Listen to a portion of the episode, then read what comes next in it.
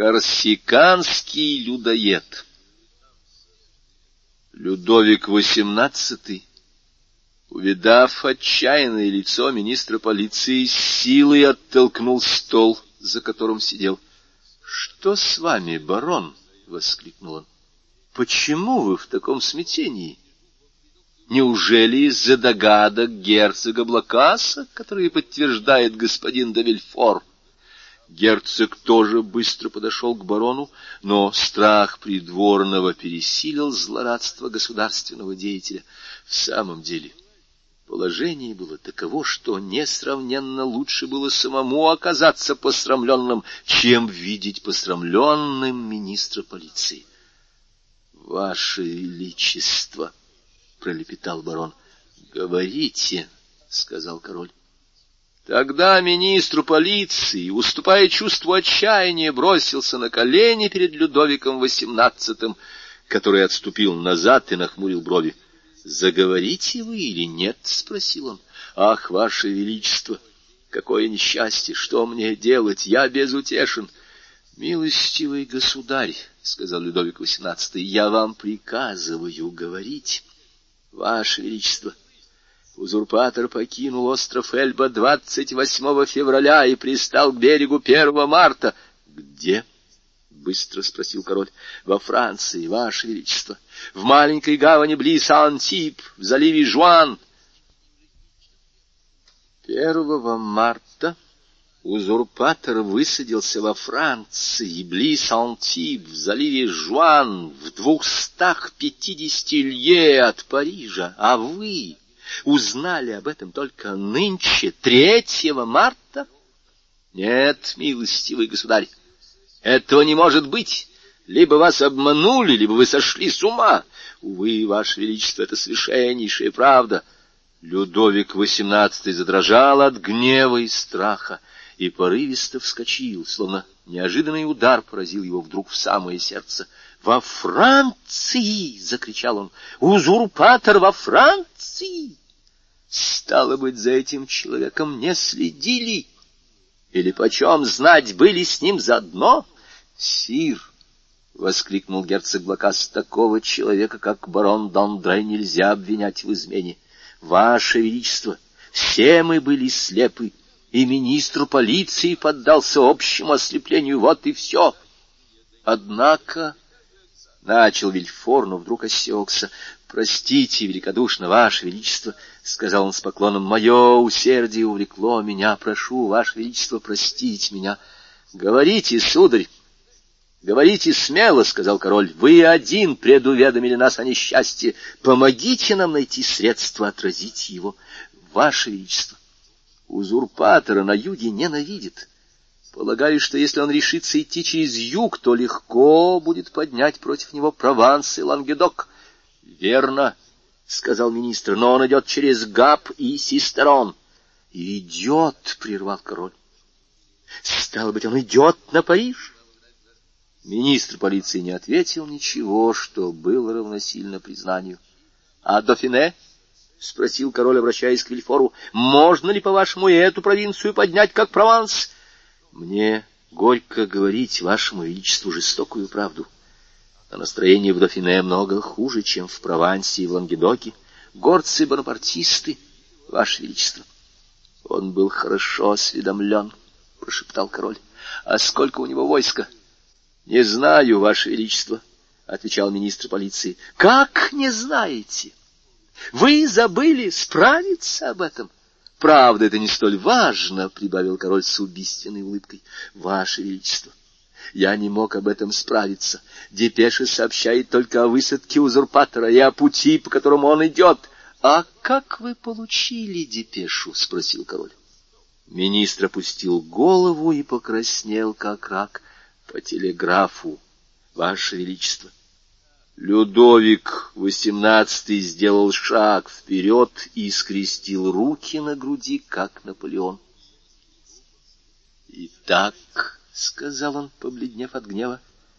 Семь союзных армий не спровергли этого человека. Чудом возвратился я на престол моих предков после двадцатипятилетнего изгнания.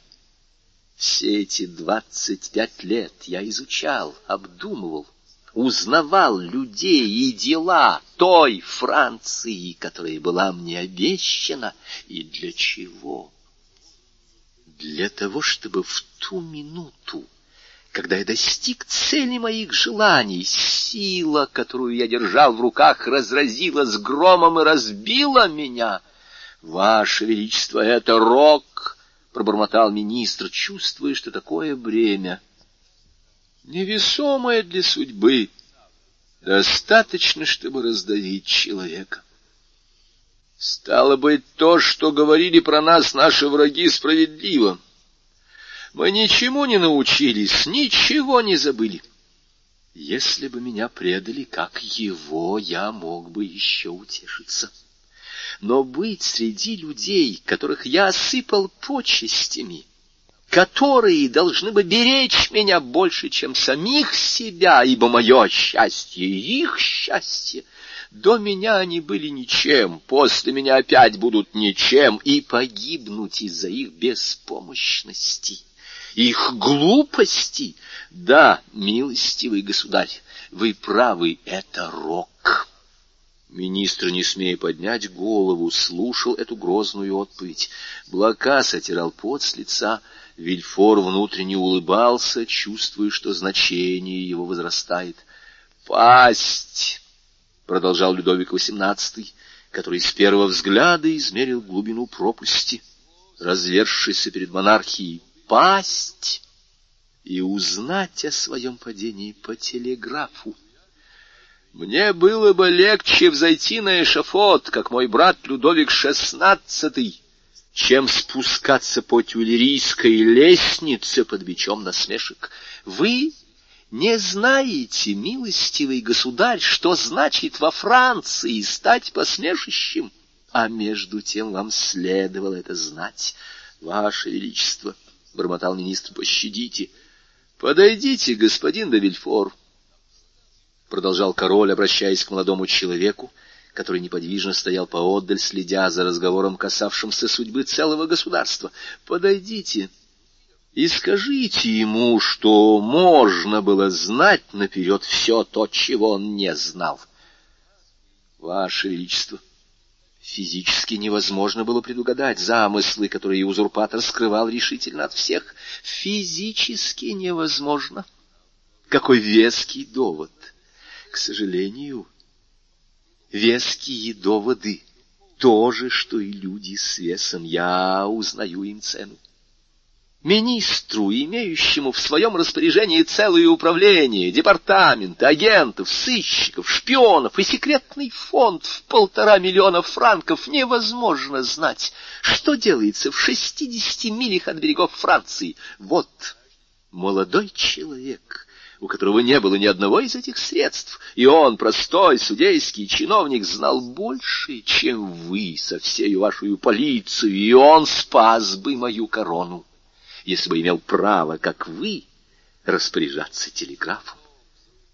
Взгляд министра полиции с выражением глубочайшей досады обратился на Вильфора, который склонил голову со скромностью победителя. — Про вас я не говорю, Блокас, — продолжал король, — если вы ничего и не открыли, то, по крайней мере, были настолько умны, что упорствовали в своих подозрениях. Другой, быть может, отнесся бы к сообщению господина де Вильфора как к пустякам, или подумал бы, что оно внушено корыстным честолюбием. Это был намек на те слова, которые министр полиции с такой уверенностью произнес час тому назад. Вильфор понял игру короля. Другой быть может, упоенный успехом дал бы увлечь себя похвалами, но он боялся нажить смертельного врага в лице министра полиции, хотя и чувствовал, что тот погиб безвозвратно. Однако министр, не умевший в полноте власти предугадать замыслы Наполеона, мог в судорогах своей агонии проникнуть в тайну Вильфора. Для этого ему стоило только допросить Дантеса. Поэтому Вместо того, чтобы добить министра, он пришел ему на помощь. — Ваше Величество! — сказал Вильфор. — Стремительность событий доказывает, что только Бог, послав бурю, мог остановить их. То, что вашему величеству угодно приписывать моей проницательности, всего-навсего дело случая. Я только воспользовался этим случаем, как преданный слуга. Не цените меня выше, чем я заслуживаю, сир, чтобы потом не разочароваться в вашем первом впечатлении. Министр полиции поблагодарил Вильфора красноречивым взглядом, а Вильфор понял, что успел в своем намерении и, не утратив благодарности короля, приобрел друга, на которого в случае нужды мог надеяться. — Пусть будет так, — сказал король. — А теперь, господа, — продолжал он, обращаясь к Деблакасу и министру полиции, — вы мне более не нужны. Можете идти. То, что теперь остается делать, относится к ведению военного министра. — К счастью, — сказал герцог, — мы можем надеяться на армию. Вашему Величеству известно, что все донесения свидетельствуют об ее преданности вашей короне. Не говорите мне о донесениях. Теперь я знаю, как им можно верить. Да, кстати, о донесениях, барон. Какие новости об улице Сан-Жак? Об улице Сен-Жак? Невольно воскликнул Вильфор, но тотчас похватился. Простите, сир, преданность вашему величеству то и дело заставляет меня забывать. Не о моем уважении, оно слишком глубоко запечатлено в моем сердце, но о правилах этикета. Прошу вас, — отвечал король, — сегодня вы приобрели право спрашивать. Сир, — начал министр полиции, — я как раз хотел доложить сегодня вашему величеству о новых сведениях, собранных по этому делу. Но внимание Вашего Величества было отвлечено грозным событием в заливе Жуан. Теперь эти сведения уже не могут представлять для Вашего Величества никакого интереса. Но против, — отвечал король, — это дело имеет, мне кажется, прямую связь с тем, которое теперь занимает нас. И смерть генерала Кеннеля, может быть, наведет нас на след большого внутреннего заговора. Услышав имя Кеннель, Вильфор вздрогнул. Действительно, Ваше Величество, — продолжал министр полиции, — судя по всему, это не самоубийство, как полагали сначала, а убийство. Генерал Кеннель, по-видимому, исчез по выходе из бонапартистского клуба. Какой-то неизвестный приходил к нему в то утро и назначил ему свидание на улице Сан-Жак. К сожалению, камердинер, который причесывал генерала, когда незнакомца ввели в кабинет, и слышал, как он назначил свидание на улице Сен-Жак, не запомнил номера дома. Пока министр полиции сообщал королю эти сведения, Вильфор, ловивший каждое слово, то краснел, то бледнел. Король повернулся к нему. — Не думаете ли вы, господин де Вильфор, что генерал Кеннель, которого почитали приверженцем узурпатора, между тем, как на самом деле он был всецело предан мне, мог погибнуть от руки бонапартистов? — это возможно, Ваше Величество. Но неужели больше ничего не известно? Уже напали на след человека, назначившего свидание, продолжал министр полиции. Напали на след, повторил Вильфор. Да, камердинер сообщил его приметы. Это человек лет пятидесяти или пятидесяти двух, черноволосый, глаза черные, брови густые, с усами, носит синий сюртук, застегнутый доверху. В петлице ленточка почетного легиона. Вчера выследили человека, который в точности отвечает приметам, но он скрылся на углу улиц Ла Жусьена и Кокарон. Вильфор с первых слов министра, оперся на спинку кресла, — Ноги у него подкашивались. Но когда он услышал, что незнакомец ушел от полиции, он облегченно вздохнул.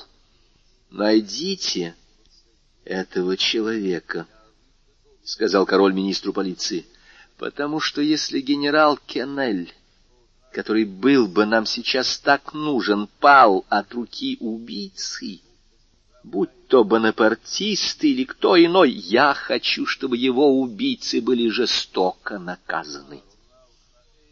Вильфору понадобилось все его хладнокровие, чтобы не выдать ужаса, в который повергли его последние слова короля.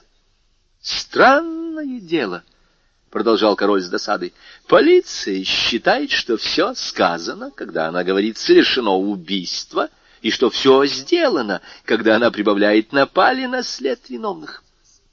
В этом случае, я надеюсь, Ваше Величество, вы останетесь довольны. Хорошо, увидим. Не задерживаю вас, барон. Господин де вы устали после долгого пути. Ступайте, отдохните. Вы, верно, остановились у вашего отца? У Вильфора потемнело в глазах. Нет, ваше величество, я остановился на улице Турнон в гостинице «Мадрид». Но вы его видели? Ваше величество, я прямо поехал к герцогу Блакас. Но вы его увидите? Не думаю, ваше величество. Да, правда, — сказал король, и по его улыбке видно было, что все эти вопросы заданы не без умысла. Я забыл, что вы не в дружбе с господином Нуартье, и что это также жертва, принесенная моему трону, за которую я должен вас вознаградить. Милость ко мне, вашего величества, награда, настолько превышающая все мои желания, что мне нечего больше просить у короля. Все равно мы вас не забудем, будьте спокойны. А пока... Король снял с груди крест почетного легиона, который всегда носил на своем синем фраке возле креста святого Людовика над звездой Кармильской Богоматери и святого Лазаря, и подал Вильфору, пока возьмите этот крест. — Ваше Величество, ошибаетесь, — сказал Вильфор, — этот крест офицерский. Неважно, возьмите его. У меня нет времени потребовать другой. Блокас, позаботьтесь о том, чтобы господину Давильфор была выдана грамота. На глазах Вильфора блеснули слезы горделивой радости. Он принял крест и поцеловал его. — Какие еще приказания угодно вашему величеству дать мне? — спросил Вильфор. — Отдохните. — а потом не забывайте, что если в Париже вы не в силах служить мне, то в Марселе вы можете оказать мне большие услуги, ваше величество. — отвечал Вильфор, кланяясь, — через час я покину Париж. — Ступайте, — сказал король, — и если бы я вас забыл, у королей короткая память, то не бойтесь напомнить о себе. Барон, прикажите позвать ко мне военного министра, Блокас, останьтесь. — Да, сударь, — сказал министр полиции Вильфору, выходя из тюлери, — вы не ошиблись дверью, и карьера ваша обеспечена. — Надолго ли? — прошептал Вильфор, раскланиваясь с министром, карьера которого была кончена, и стал искать глазами карету. По набережной проезжал фиакр. Вильфор подозвал его, фиакр подъехал — Вильфор сказал адрес, бросился в карету и предался чистолюбивым мечтам. Через десять минут он был уже у себя, велел подать лошадей через два часа и спросил завтрак. Он уже садился за стол, когда чья-то уверенная и сильная рука дернула звонок. Слуга пошел отворять, и Вильфор услышал голос, называвший его имя. Кто может знать, что я в Париже? — подумал помощник королевского прокурора. Слуга воротился. — Что там такое? — спросил Вильфор. — Кто звонил? Кто меня спрашивает? — Незнакомый господин. И не хочет сказать своего имени. — Как? Не хочет сказать своего имени? А что ему нужно от меня? — Он хочет переговорить с вами. — Со мной? — Да. — Он назвал меня по имени? — Да. — А каков он собой? — да человек лет пятидесяти, маленький, высокий, с вас ростом, брюнет или блондин, брюнет, темный брюнет, черные волосы, черные глаза, черные брови, а одет? С живостью спросил Вильфор. Как он одет? В синем сюртуке, застегнутом доверху, с лентой почетного легиона. Это он, прошептал Вильфор бледнее. Черт возьми! — сказал, появляясь в дверях человек, приметы которого мы описывали уже дважды. — Сколько церемоний! Или в Марселе сыновья имеют обыкновение заставлять отцов дожидаться в передней? — Отец! — вскричал Вильфор. — Так я не ошибся. Я так и думал, что это вы. — А если ты думал, что это я, — продолжал гость, ставя в угол палку и кладя шляпу на стул, — то позволь тебе сказать, милый Жерар, что с твоей стороны не очень-то любезно заставлять меня дожидаться. — Идите, Жермен, — сказал Вильфор. Слуга удалился с выражением явного удивления. Отец и сын Господин Нуартье, ибо это действительно был он, — следил глазами за слугою, пока дверь не закрылась за ним. Потом, опасаясь, вероятно, чтобы слуга не стал подслушивать из передней, он снова приотворил дверь. Предосторожность оказалась не лишней, и проворство, с которым Жермен ретировался, не оставляло сомнений, что и он не чужд пороку, погубившему наших праотцев. Тогда господин Нуартье собственноручно затворил дверь из передней, потом запер на задвижку дверь в спальню и, наконец, подал руку Вильфору, глядевшему на него с изумлением. — Знаешь, Жерар, — сказал он сыну с улыбкой, истинный смысл, который трудно было определить, — нельзя сказать, чтобы ты был в восторге от встречи со мной. — Что вы, отец, я чрезвычайно рад, но я, признаться, так мало рассчитывал на ваше посещение, что оно меня несколько озадачило. Но, мой друг, — продолжал господин Нуартье, садясь в кресло, — я мог бы сказать вам то же самое. Как? Вы мне пишете, что ваша помолвка назначена в Марселе на 28 февраля, а 3 марта вы в Париже. Да, я здесь — сказал Жерар, придвигаясь к господину Нуартье, — но вы на меня не сетуйте. Я приехал сюда ради вас, и мой приезд спасет вас, быть может. Вот как! — отвечал господин Нуартье, небрежно развалившись в кресле. — Расскажите же мне, господин прокурор, в чем дело? Это очень любопытно. — Вы слыхали о некоем бонапартистском клубе на улице Сен-Жак? — В номере пятьдесят третьем? — Да. — я его вице-президент. Отец, ваше хладнокровие меня ужасает. Что ты хочешь, милый? Человек, который был приговорен к смерти монтаньярами, бежал из Парижа в возе сена, прятался в бордосских равнинах от ищеек Робеспьера, успел привыкнуть ко многому. Итак, продолжай. — что же случилось в этом клубе на улице Сан-Жак? Случилось то, что туда пригласили генерала Кионеля, и что генерал Кионель, выйдя из дому в девять часов вечера, через двое суток был найден в сене. И кто вам рассказал об этом занятном случае? Сам король. Ну, а я, — сказал Нуартье, — в ответ на ваш рассказ сообщу вам новость. Мне кажется, что я уже знаю ее. — так вы знаете о высадке его величества императора? Молчите, отец, умоляю вас. Во-первых, ради вас самих, а потом и ради меня. Да, я знал эту новость, и даже знал раньше, чем вы. Потому что я три дня скакал из Марселя в Париж и рвал на себе волосы, что не могу перебросить через двести лье ту мысль, которая жжет мне мозг. Три дня вы с ума сошли? Три дня тому назад император еще не высаживался. Да, но я уже знала его намерение. Каким это образом? Из письма с острова Эльба, адресованного вам. Мне? Да, вам. Я его перехватил у гонца. Если бы это письмо попало в руки другого, быть может, вы были бы уже расстреляны. Отец Вильфора рассмеялся. По-видимому, — сказал он, Бурбоны научились у императора действовать без проволочек. Расстрелян. Друг мой, как вы спешите? А где это письмо?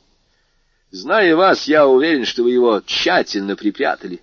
Я сжег его до последнего клочка, ибо это письмо ваш смертный приговор и конец вашей карьеры. Холодно отвечал Нортье. Да, вы правы. Но мне нечего бояться, раз вы мне покровительствуете. Мало того, я вас спасаю. Вот как? Это становится интересно. Объяснитесь. Вернемся к клубу на улице Сен-Жак. Видно, этот клуб не на шутку волнует господ полицейских. Что ж они так плохо его ищут? Давно бы нашли. Они его не нашли, но напали на след. Это сакраментальные слова. Я знаю. Когда полиция бессильна, она говорит, что напала на след, и правительство спокойно ждет, пока она не явится с виноватым видом и не доложит, что след утерян. Да, но найден труп. Генерал Кеннель мертв. А во всех странах мира это называется убийством. Убийством? Но нет никаких доказательств, что генерал стал жертвой убийства. Все они каждый день находят людей, которые бросились в воду с отчаяния или утонули, потому что не умели плавать. Вы очень хорошо знаете, что генерал не утопился с отчаяния, и что в январе месяце все они не купаются. Нет, нет, не обольщайтесь. Эту смерть называют убийством. А кто ее так называет? Сам король.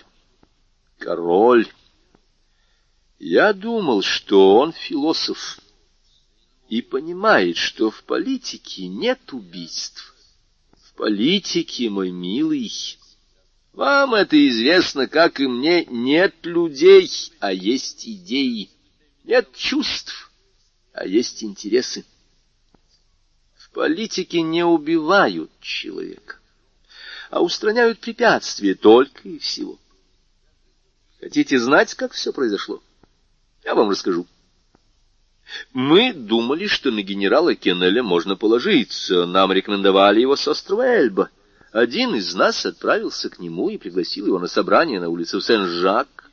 Он приходит, ему открывают весь план, отъезд с острова Эльба и высадку на французский берег. Потом все выслушав, все узнав, он заявляет, что он роялист.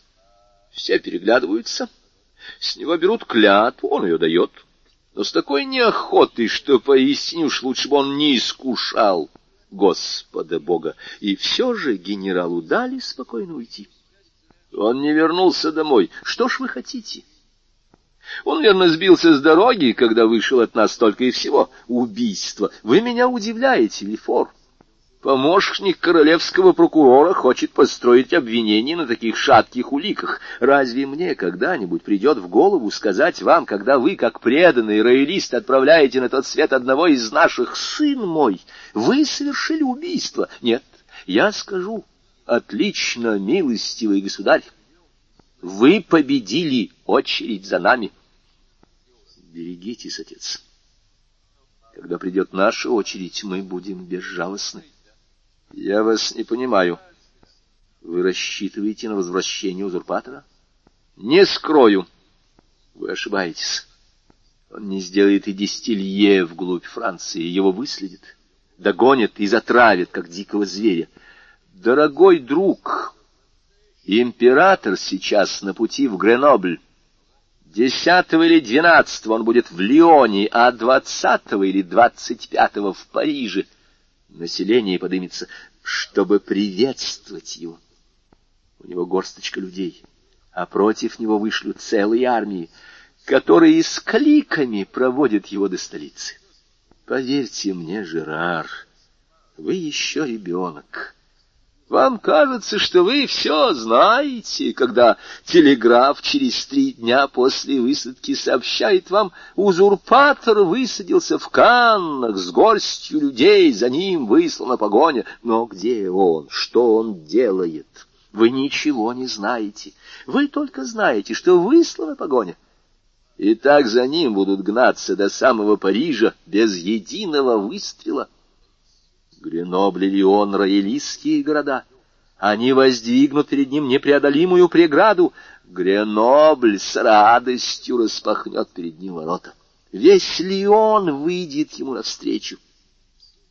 Поверьте, мы хорошо знаем, не хуже вас, и наша полиция стоит вашей. Угодно вам доказательства? Вы хотели скрыть от меня свой приезд — я узнал о нем через полчаса после того, как вы миновали заставу. Вы дали свой адрес только кучеру почтовой кареты, а мне он известен, как явствует из того, что я явился к вам в ту самую минуту, когда вы садились за стол, поэтому позвоните и спросите еще прибор, мы победаем вместе. — В самом деле, — отвечал Вильфор, глядя на отца с удивлением, — вы располагаете самыми точными сведениями. Да, это очень просто. Вы, стоящие у власти, владеете только теми средствами, которые можно купить за деньги, а мы, ожидающие власти, располагаем всеми средствами, которые дает нам в руки преданность, которые нам дарит самоотвержение Преданность, — повторил Вильфор с улыбкой. Да, преданность. Так для приличия называют честолюбие, питающее надежды на будущее. И отец Вильфора, видя, что тот не зовет слугу, сам протянул руку к звонку. Вильфор удержал его. — Подождите, отец, еще одно слово. Говорите. Как наша полиция неплоха, она знает одну страшную тайну. Какую? Приметы того человека, который приходил за генералом Кеннелем в тот день, когда он исчез. Вот как? Она их знает. Да неужели? И какие же это приметы? Смуглая кожа, волосы, бакенбарды и глаза, черный синий сюртук, застегнутый доверху ленточка почетного легиона в петлице, широкополая шляпа и камышовая трость. Ага, полиция это знает, — сказал Нортье. Почему же в таком случае она не задержала этого человека? Потому что он ускользнул от нее вчера или третьего дня на углу улицы Кокерон. Недаром я вам говорил, что ваша полиция дура, — сказал Нуартье. — Да, но она в любую минуту может найти его. — Разумеется, — сказал Нуартье, беспечно поглядывая кругом. — Если этот человек не будет предупрежден. Но его предупредили. Поэтому, — прибавил он с улыбкой, — он изменит лицо и платье. При этих словах он встал, снял сюртук и галстук, подошел к столу, на котором лежали вещи из дорожного НССР Вильфора, взял бритву, намылил себе щеки и твердой рукой сбрил уличающие его бакенбарды, имевшие столь важное значение для полиции. Вильфор смотрел на него с ужасом, не лишенным восхищения. Сбрив бакенбарды, Нуартье изменил прическу. Вместо черного галстука повязал цветной, взяв его из раскрытого чемодана, снял свой синий двубортный сюртук и надел коричневый однобортный сюртук Вильфора, примерил перед зеркалом его шляпу с загнутыми полями и, видимо, остался ею доволен. Свою палку он оставил в углу за камином, а вместо нее в руке его засвистала легкая бамбуковая тросточка, сообщавшая походки — изящного помощника королевского прокурора ту непринужденность, которая являлась его главным достоинством. — Ну, что? — сказал он, оборачиваясь к ошеломленному Вильфору. — Как ты думаешь, опознает меня теперь полиция? — Нет, отец, — пробормотал Вильфор, — по крайней мере, надеюсь. А что касается этих вещей, которые я оставляю на твое попечение, то я полагаюсь на твою осмотрительность. Ты сумеешь припрятать их. Будьте покойны, — сказал Вильфор. И скажу тебе, что ты, пожалуй, прав. Может быть, ты в самом деле спас мне жизнь, но не беспокойся. Мы скоро поквитаемся. Вильфор покачал головой. — Не веришь? — По крайней мере, надеюсь, что вы ошибаетесь. Ты еще увидишь короля. Может быть. Хочешь прослыть у него пророком? Пророков, предсказывающих несчастье, плохо принимают при дворе. Да, но рано или поздно им отдают должное. Допустим, что будет вторичная реставрация, тогда ты прослывешь великим человеком. Что же я должен сказать королю? Скажи ему вот что. Ваше Величество! — вас обманывают относительно состояния Франции, настроения городов, духа армии. Тот, кого в Париже вы называете корсиканским людоедом, кого еще зовут узурпатором в Невере, именуется уже Бонапартом в Лионе и императором в Гренобле. Вы считаете, что его преследуют, гонят, что он бежит, а он летит, как орел, которого он нам возвращает. Вы считаете, что его войско умирает с голоду, истощено походом, готово разбежаться? Оно растет, как снежный ком. Ваше Величество, уезжайте, оставьте Францию ее истинному владыке, тому, кто не купил ее, а завоевал.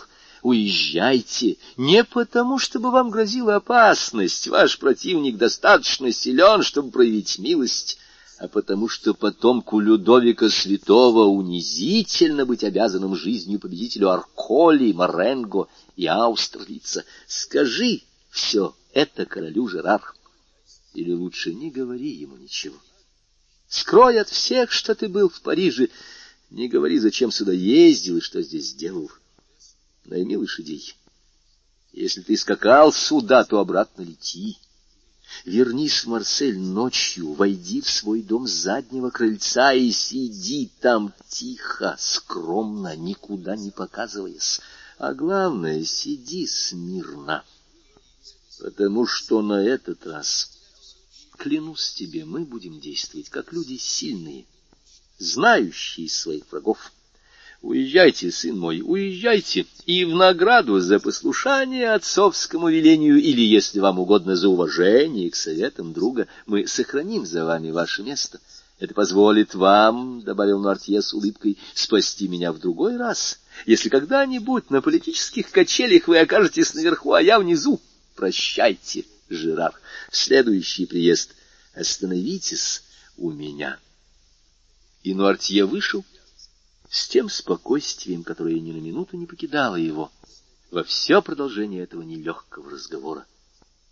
Вильфор, бледный и встревоженный, подбежал к окну и, раздвинув занавески, увидел, как его отец невозмутимо прошел мимо двух-трех подозрительных личностей, стоявших на улице, вероятно, для того, чтобы задержать человека с черными бакенбардами в синем сюртуке и в широкополой шляпе. Вильфор весь дрожание отходил от окна, пока отец его не исчез за углом.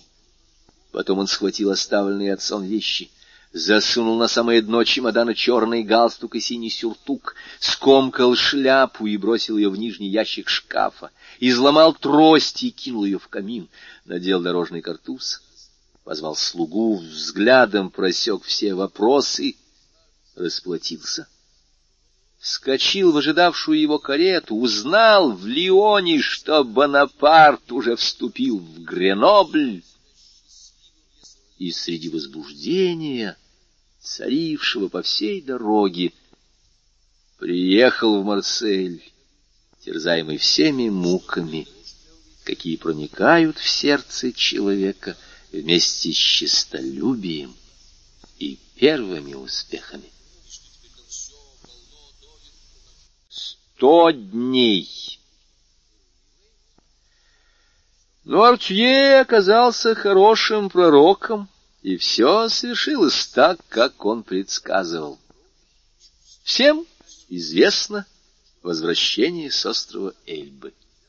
Возвращение странное, чудесное, без примеров в прошлом и, вероятно, без повторения в будущем. Людовик XVIII сделал лишь слабую попытку отразить жестокий удар. Не доверяя людям, он не доверял и событиям.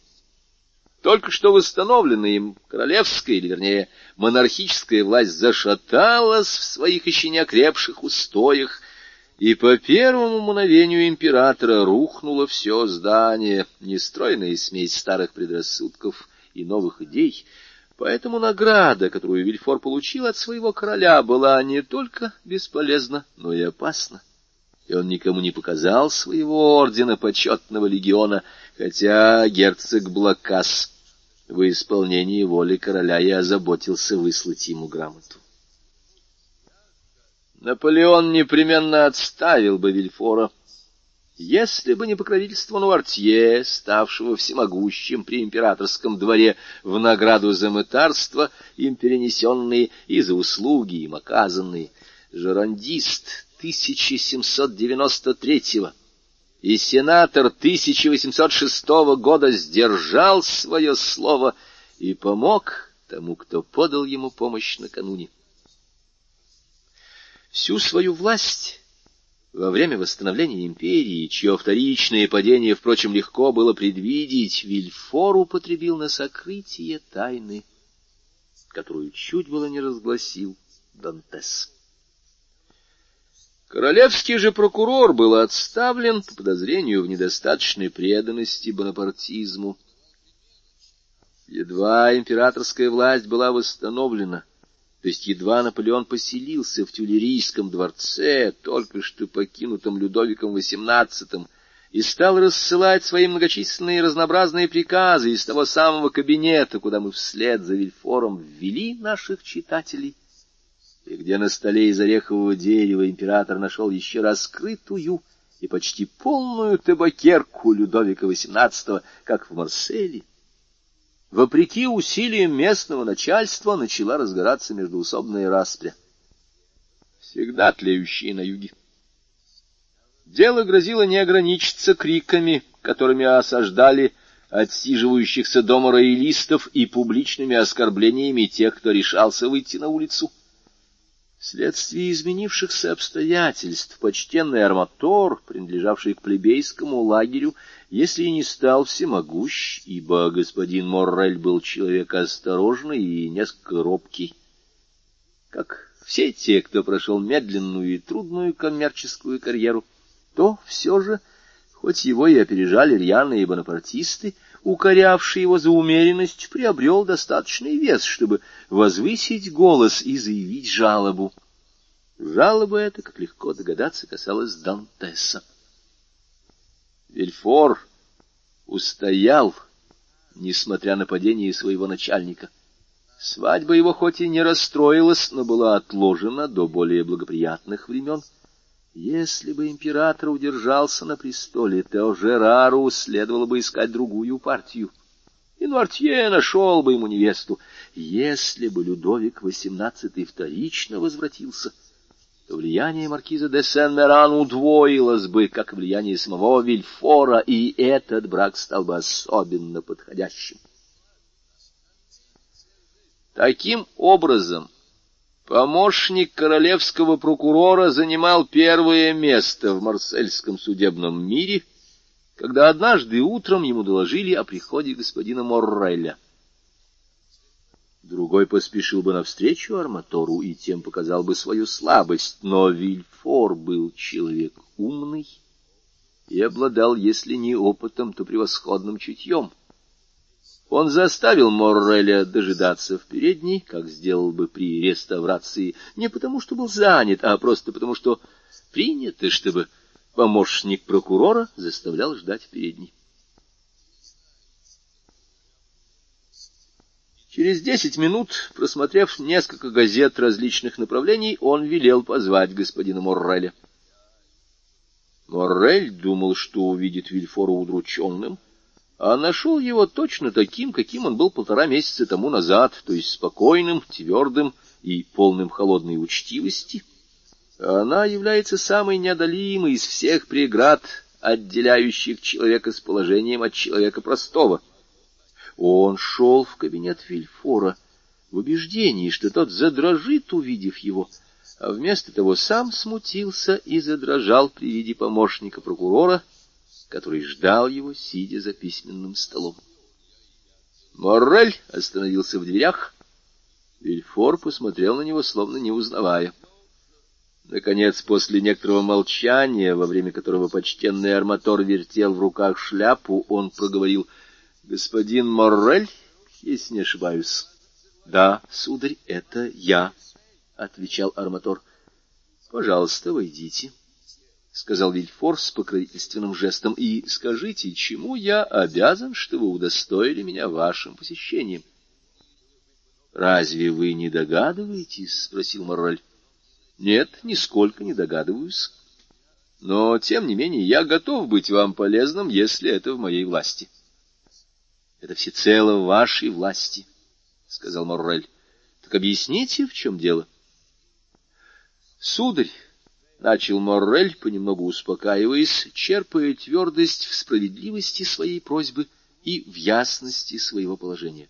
Вы помните, что за несколько дней до того, как стало известно о возвращении Его Величества Императора, я приходил к вам просить о снисхождении к одному молодому человеку, моряку, помощнику капитана на моем судне.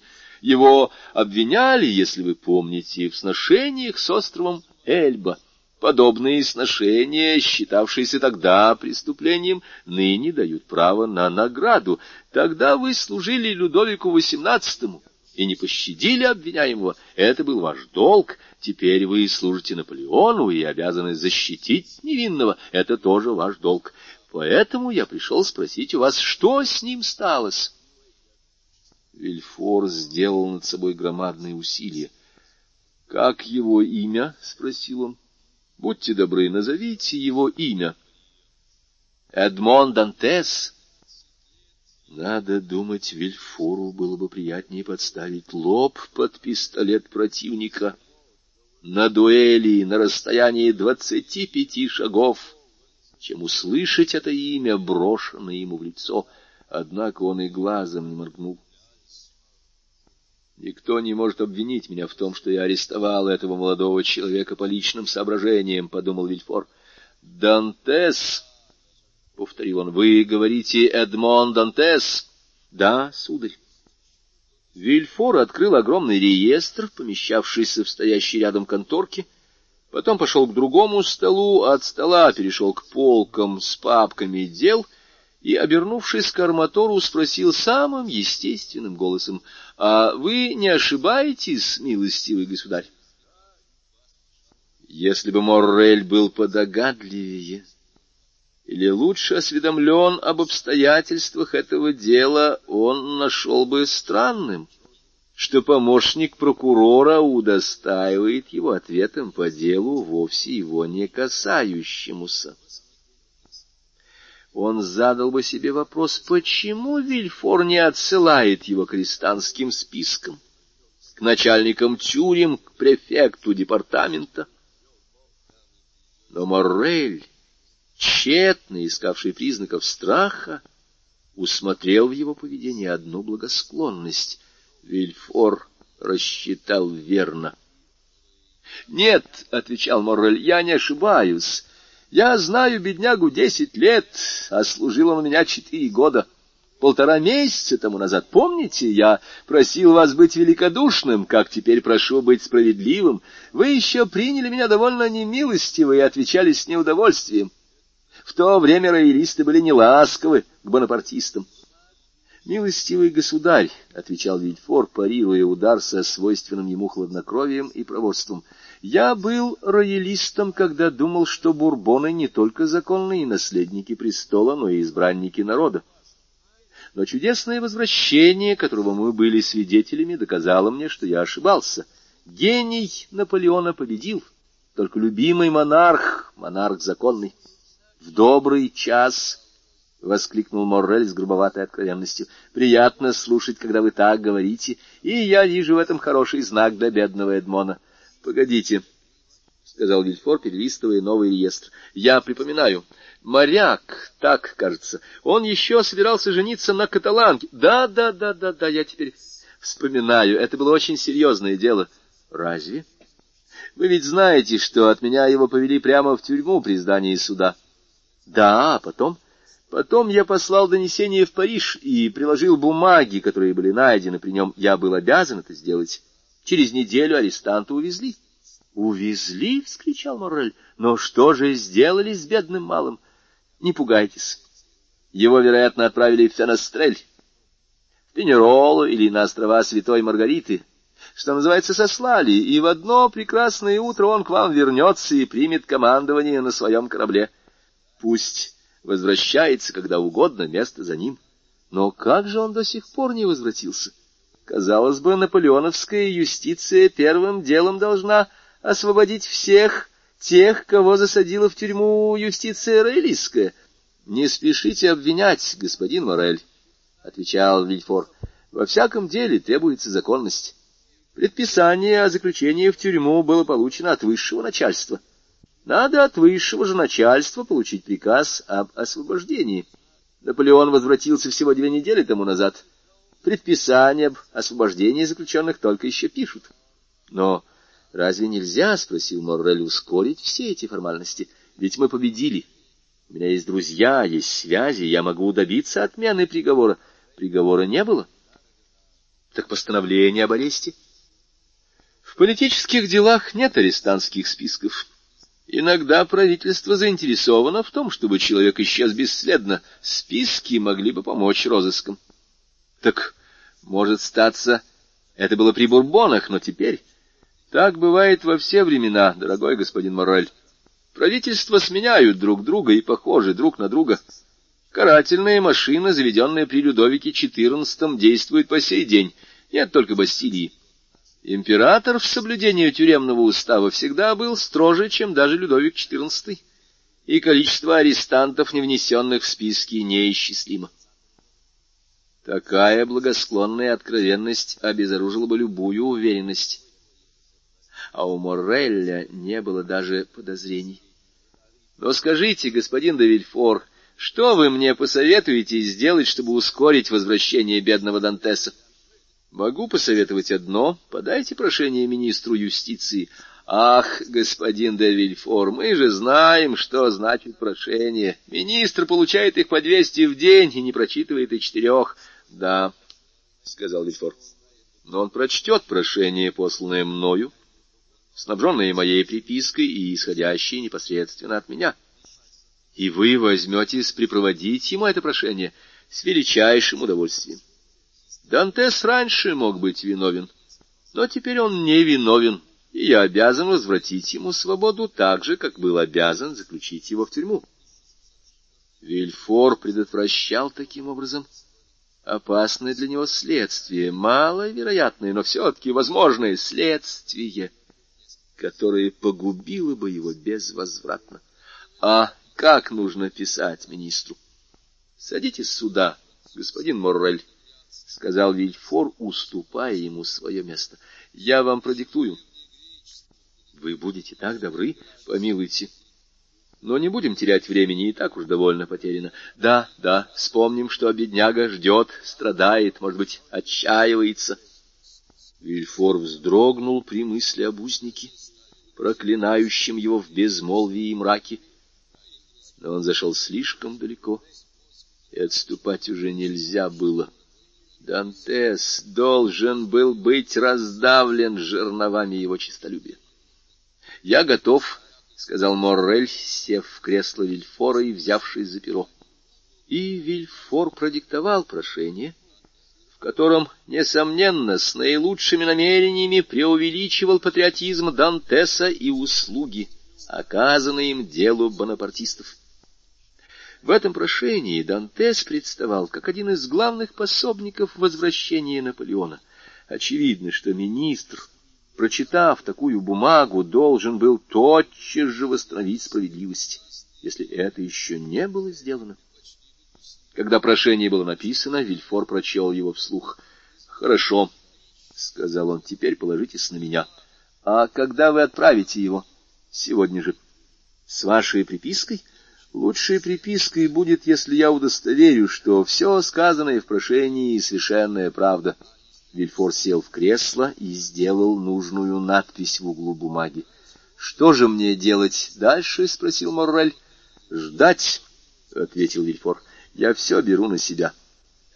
Такая уверенность вернула Моррелю надежду.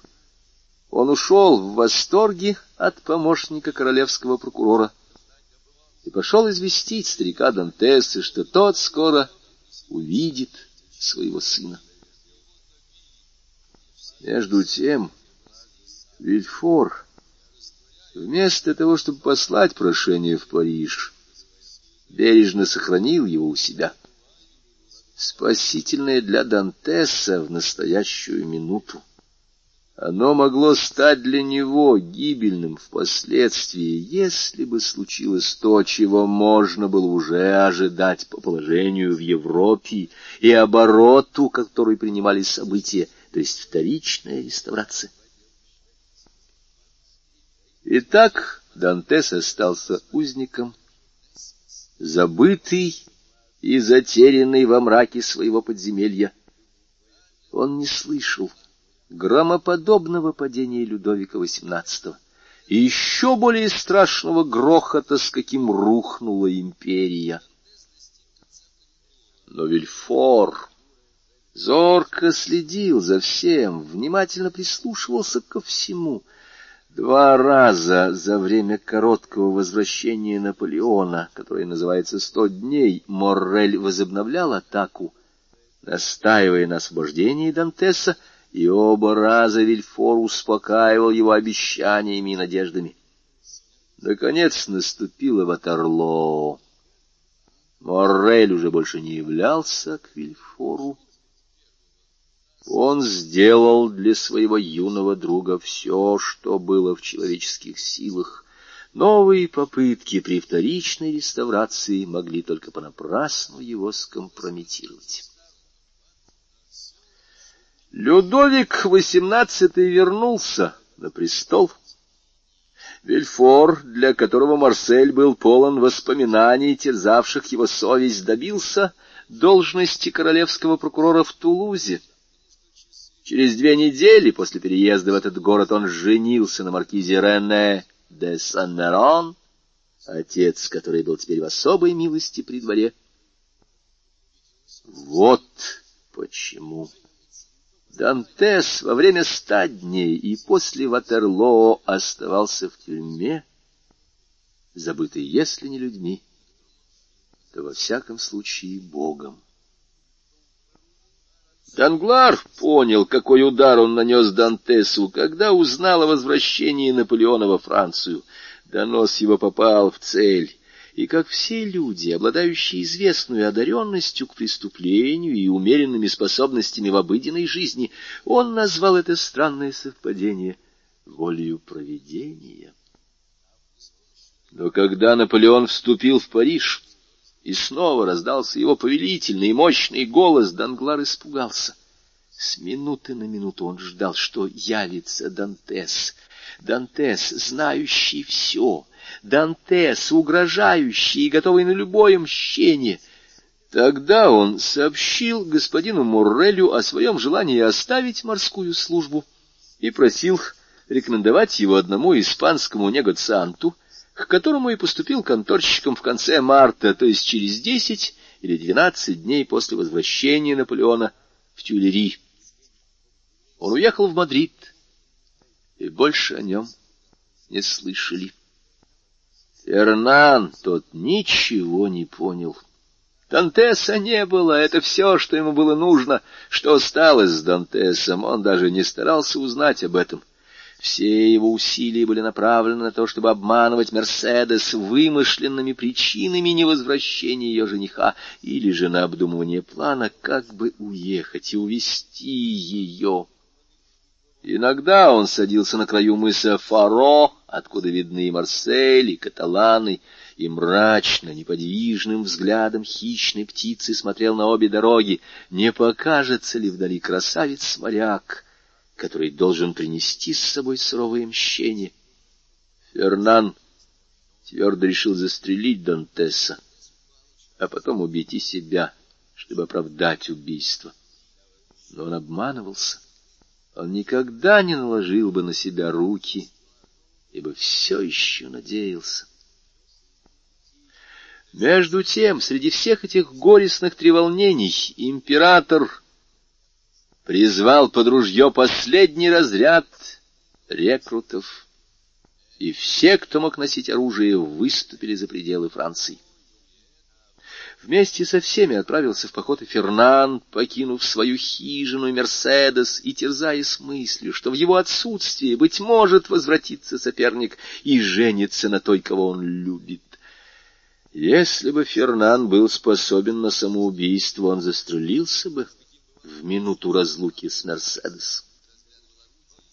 Его участие к Мерседес, притворное сочувствие ее горю, усердие, с которым он предупреждал малейшие ее желания, произвели действие, какое всегда производит преданность на великодушные сердца. Мерседес всегда любила Фернана как друга. Эта дружба усугубилась чувством благодарности. «Брат мой», — сказала она, привязывая ранец к плечам каталанца, — «единственный друг мой, береги себя». Не оставляй меня одну на этом свете, где я проливаю слезы и где у меня нет никого, кроме тебя. Эти слова, сказанные в минуту расставания, оживили надежды Фернана. Если Дантес не вернется, быть может, наступит день, когда Мерседес станет его женой. Мерседес осталась одна, на голой скале, которая никогда еще не казалась ей такой бесплодной, перед безграничной далью моря. Вся в слезах, как та безумная, чью печальную повесть рассказывают в этом краю, она беспрестанно бродила вокруг каталан. Иногда останавливалась под жгучим южным солнцем, неподвижно, немая, как статуя, и смотрела на Марсель. Иногда сидела на берегу и слушала стенание волн, вечные, как ее горе, и спрашивала себя, не лучше ли наклониться вперед, упасть, не зринуться в морскую пучину, чем выносить жестокую муку безнадежного ожидания. Но страх удержал Мерседес от самоубийства. Она нашла утешение в религии. Это спасло ее. Кадруса тоже, как и Фернана, призвали в армию. Но он был восьмию годами старше каталанца и притом женат, и потому его оставили в третьем разряде для охраны побережья. Старик Дантес, который жил только надеждой, с падением императора потерял последние проблески ее. Ровно через пять месяцев после разлуки с сыном, почти в тот же час, когда Эдмон был арестован, он умер на руках Мерседес. Моррель взял на себя похороны и заплатил мелкие долги, сделанные стариком за время болезни. Это был не только человеколюбивый, это был смелый поступок. Весь юг пылал пожаром между усобиц, и помочь даже на смертном одре отцу такого опасного бонапартиста, как Дантес, было преступлением. Арестант помешанный арестант неистовый. Приблизительно через год после возвращения Людовика XVIII главный инспектор тюрем производил ревизию. Дантес в своей подземной камере слышал стук и скрип весьма громкие наверху, но внизу различимые только для уха заключенного, привыкшего подслушивать в ночной тишине паука, предыдущего свою паутину, да падение водяной капли, которой нужно целый час, чтобы скопиться на потолке подземелья. Он понял, что у живых что-то происходит. Он так долго жил в могиле, что имел право считать себя мертвецом. Инспектор посещал поочередно комнаты, камеры, казематы. Некоторые заключенные удостоились расспросов. Они принадлежали к числу тех, которые по скромности или по тупости заслужили благосклонность начальства. Инспектор спрашивал у них, хорошо ли их кормят и нет ли у них каких-либо просьб.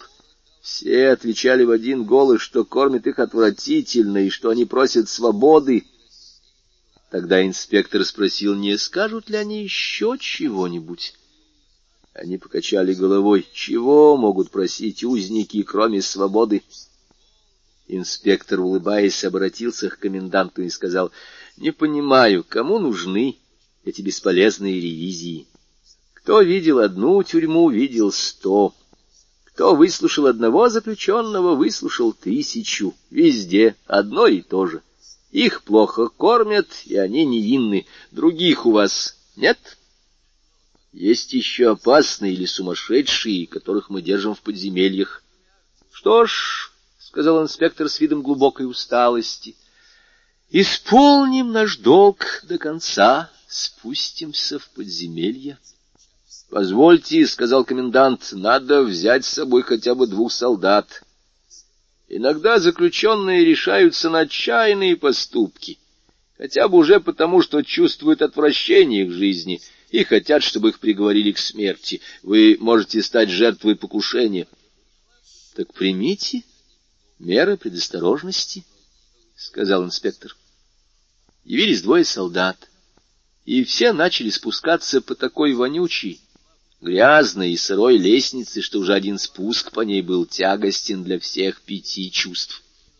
— Черт возьми, — сказал инспектор, останавливаясь, — Кто же здесь может жить?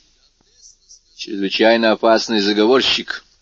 Нас предупредили, что этот человек способный на все. Он один? Разумеется. Давно он здесь? Около года. Его сразу посадили в подземелье? Нет, после того, как он пытался убить сторожа, который носил ему пищу. Он хотел убить сторожа? Да, того самого, который нам сейчас светит. Верно, Антуан? — спросил комендант. — Точно так, он хотел меня убить, — отвечал сторож. — Да это сумасшедший. — Хуже, — отвечал сторож, — это просто дьявол. — Если хотите, можно на него пожаловаться, — сказал инспектор коменданту. — Не стоит. Он и так достаточно наказан, при том же он близок к сумасшествию. И мы знаем по опыту, что не пройдет и года, как он совсем сойдет с ума. — Тем лучше для него, — сказал инспектор. — Когда он сойдет с ума, он меньше будет страдать. Как видите, инспектор был человеколюбив и вполне достоин своей филантропической должности. — Вы совершенно правы, — отвечал комендант. — И ваши слова доказывают, что вы хорошо знаете заключенных. У нас здесь тоже в подземной камере, куда ведет другая лестница, сидит старик Аббат, бывший глава какой-то партии в Италии. Он здесь с 1811 года и помешался в конце 1813 года. С тех пор его узнать нельзя. Прежде он все плакал, а теперь смеется. Прежде худел, теперь толстеет. Не угодно ли вам посмотреть его вместо этого? Сумасшествие его веселое и никак не опечалит вас. — Я посмотрю и того, и другого, — отвечал инспектор. — Надо исполнять долг службы добросовестно. Инспектор еще в первый раз осматривал в тюрьмы и хотел, чтобы начальство осталось довольно им. — Пойдем прежде к этому, — добавил он. — Извольте, — отвечал комендант и сделал знак сторожу. Сторож отпер дверь. Услышав лязг тяжелых засовов и скрежет заржавелых петель, поворачивающихся на крюках, Дантес, который сидел в углу и с неизъяснимым наслаждением ловил тоненький луч света, проникавший в узкую решетчатую щель, приподнял голову. При виде незнакомого человека, двух сторожей с факелами, двух солдат и коменданта со шляпой в руках, Дантес понял, в чем дело.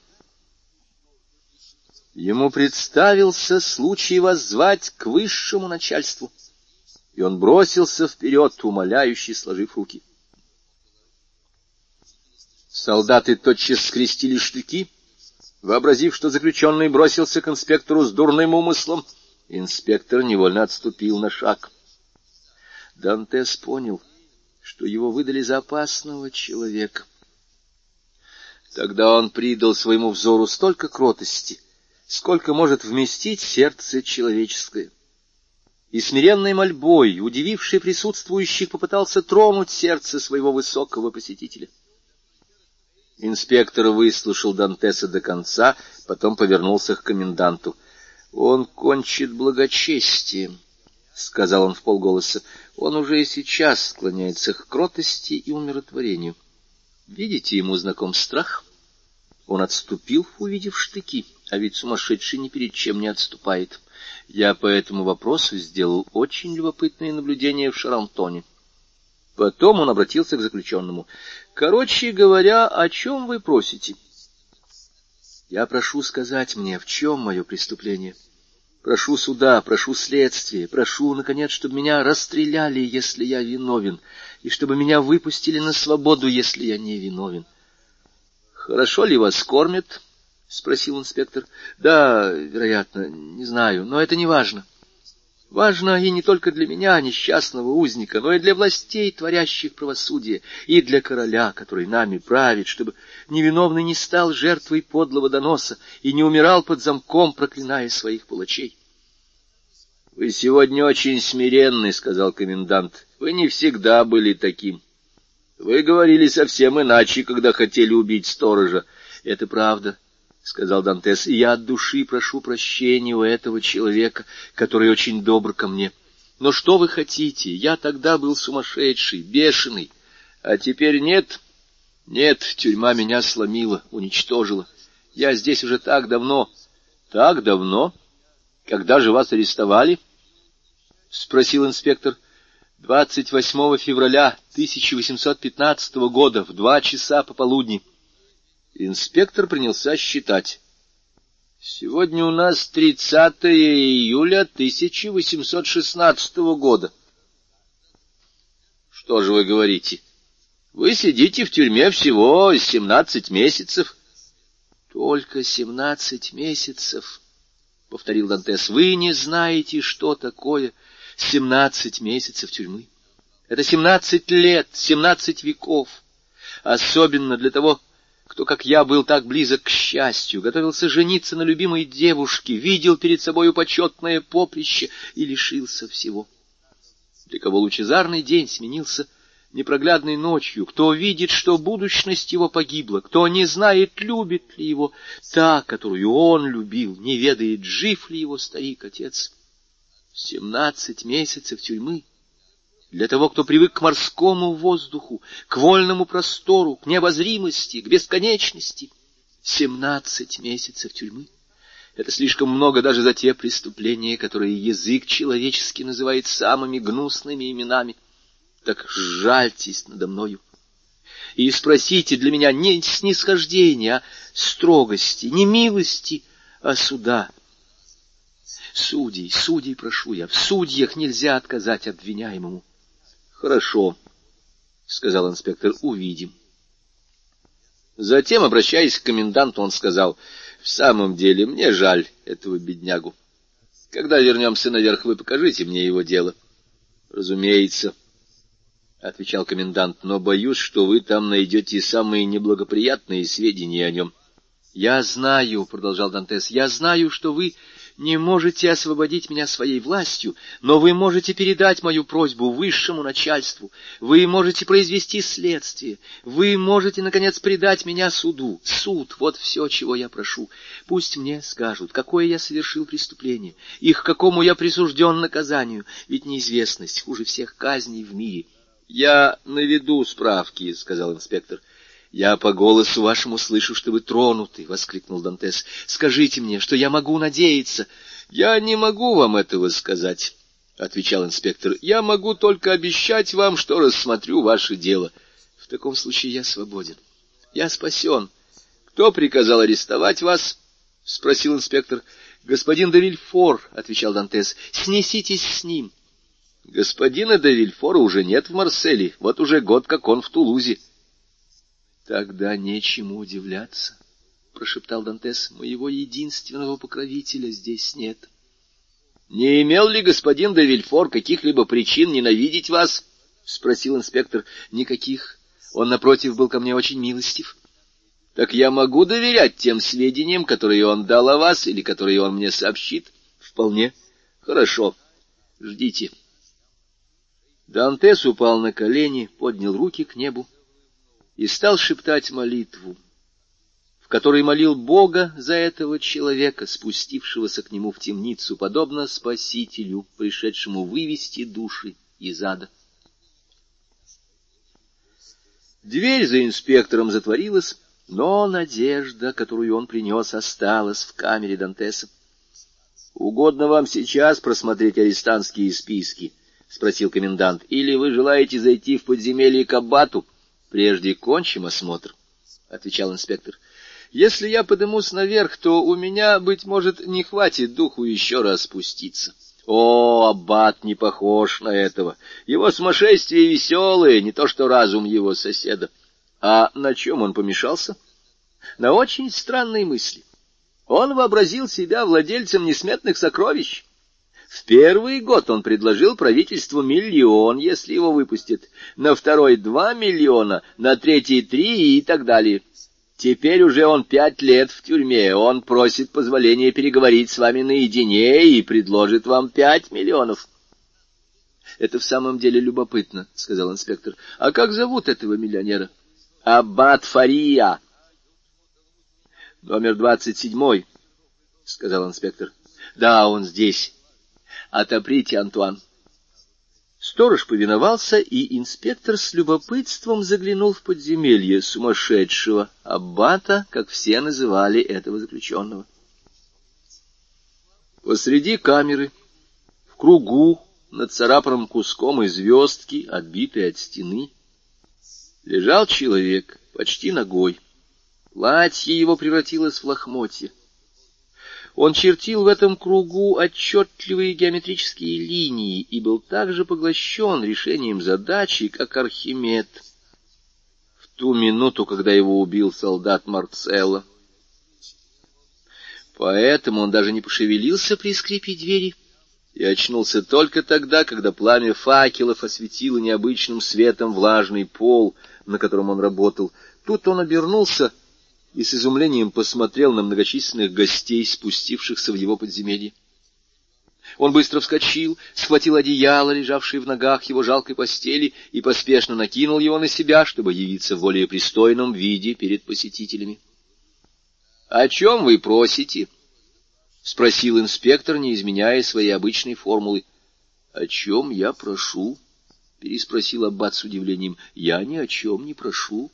Вы не понимаете меня. — продолжал инспектор, — я прислан правительством для осмотра тюрем и принимаю жалобы заключенных. — А, это другое дело, — живо воскликнул Аббат, — и я надеюсь, мы поймем друг друга. — Вот, видите, — сказал комендант, — начинается так, как я вам говорил. — Милостивый государь, — продолжал заключенный, — я Аббат Фария родился в Риме, двадцать лет был секретарем кардинала Роспильози. Меня арестовали, сам не знаю за что, в начале 1811 года, и с тех пор я тщетно требую освобождения от итальянского и французского правительства. — Почему от французского? — спросил комендант потому что меня схватили в Помбино, и я полагаю, что Помбино, подобно Милану и Флоренции, стал главным городом какого-нибудь французского департамента. Инспектор и комендант с улыбкой переглянулись. — Ну, дорогой мой, — заметил инспектор, — ваши сведения об Италии не отличаются свежестью. — Они относятся к тому дню, когда меня арестовали, — отвечал аббат Фарио. — А так как в то время его величество император создал римское королевство для дарованного ему небом сына, то я полагал, что, продолжая пожинать лавры победы, он притворил мечту Макиавелли и Цезаря Борджиа, объединив всю Италию в единое неделимое государство. — К счастью, — возразил инспектор, — проведение несколько изменило этот грандиозный план, который, видимо, встречает ваше живое сочувствие — это единственный способ превратить Италию в сильное, независимое и счастливое государство, — сказал Аббат. — Может быть, — отвечал инспектор. — Но я пришел сюда не за тем, чтобы рассматривать с вами курс итальянской политики, а для того, чтобы спросить у вас, что я и сделал, довольны ли вы помещением и пищей. — Пища здесь такая же, как и во всех тюрьмах, то есть очень плохая, — отвечал Аббат а помещение, как видите, сырое и нездоровое, но, в общем, довольно приличное для подземной тюрьмы. Дело не в этом, а в чрезвычайно важной тайне, которую я имею сообщить правительству. Начинается, — сказал комендант на ухо инспектору. — Вот почему я очень рад вас видеть, — продолжал Аббат хоть вы и помешали мне в очень важном вычислении, которое, если окажется успешным, может быть, изменит всю систему Ньютона. Могу я попросить у вас разрешения поговорить с вами наедине? — Что я вам говорил? — шепнул комендант инспектору. — Вы хорошо знаете своих постояльцев, — отвечал инспектор, улыбаясь, затем обратился к аббату. — Я не могу исполнить вашу просьбу. — Однако, если бы речь шла о том, чтобы доставить правительству возможность получить огромную сумму, пять миллионов, например, удивительно, — сказал инспектор, обращаясь к коменданту, — вы предсказали даже сумму. — Хорошо, — продолжал Аббат, видя, что инспектор хочет уйти, — мы можем говорить и не наедине. Господин комендант может присутствовать при нашей беседе. — Дорогой мой, — перебил его комендант, — к сожалению, мы знаем наперед и наизусть все, что вы нам скажете. Речь идет о ваших сокровищах, да? — Фария взглянул на насмешника глазами, в которых непредубежденный наблюдатель, несомненно, увидел бы трезвый ум и чистосердечие. — Разумеется, — сказал Аббат, — о чем же другом могу я говорить? — Господин инспектор, — продолжал комендант, — я могу рассказать вам эту историю не хуже Аббата. Вот уже пять лет, как я беспрестанно ее слышу. — Это доказывает господин комендант, — проговорил Аббат, — что вы принадлежите к тем людям, о которых в Писании сказано, что они имеют глаза и не видят, имеют уши и не слышат. — Милостивый государь, — сказал инспектор, — государство наше богато, и, слава богу, не нуждается в ваших деньгах. Приберегите их до того времени, когда вас выпустят из тюрьмы. Глаза Аббата расширились. Он схватил инспектора за руку. «А если я не выйду из тюрьмы?» — сказал он. «Если меня, вопреки справедливости, оставят в этом подземелье, если я здесь умру, не завещав никому моей тайны, значит, эти сокровища пропадут даром. Не лучше ли, чтобы ими воспользовалось правительство, и я вместе с ним?» Я согласен на шесть миллионов. Да, я уступлю шесть миллионов и удовольствуюсь остальным, если меня выпустят на свободу. Честное слово, — сказал инспектор в полголоса, — если не знать, что это сумасшедший, можно подумать, что все это правда. С таким убеждением он говорит. Я не сумасшедший и говорю сущую правду, — отвечал Фария, — который по тонкости слуха, свойственный узникам, слышал все, что сказал инспектор. Клад, о котором я говорю, действительно существует, и я предлагаю вам заключить со мной договор, в силу которого вы поведете меня на место, назначенное мною. При нас произведут раскопки, и если я солгал, если ничего не найдут, если я сумасшедший, как вы говорите, тогда отведите меня опять сюда, в это подземелье, и я останусь здесь навсегда, и здесь умру, не утруждая ни вас, никого бы то ни было моими просьбами. Комендант засмеялся. — А далеко отсюда ваш клад? — спросил он. — Милях в ста отсюда, — сказал Фарье. Недурно придумано, — сказал комендант.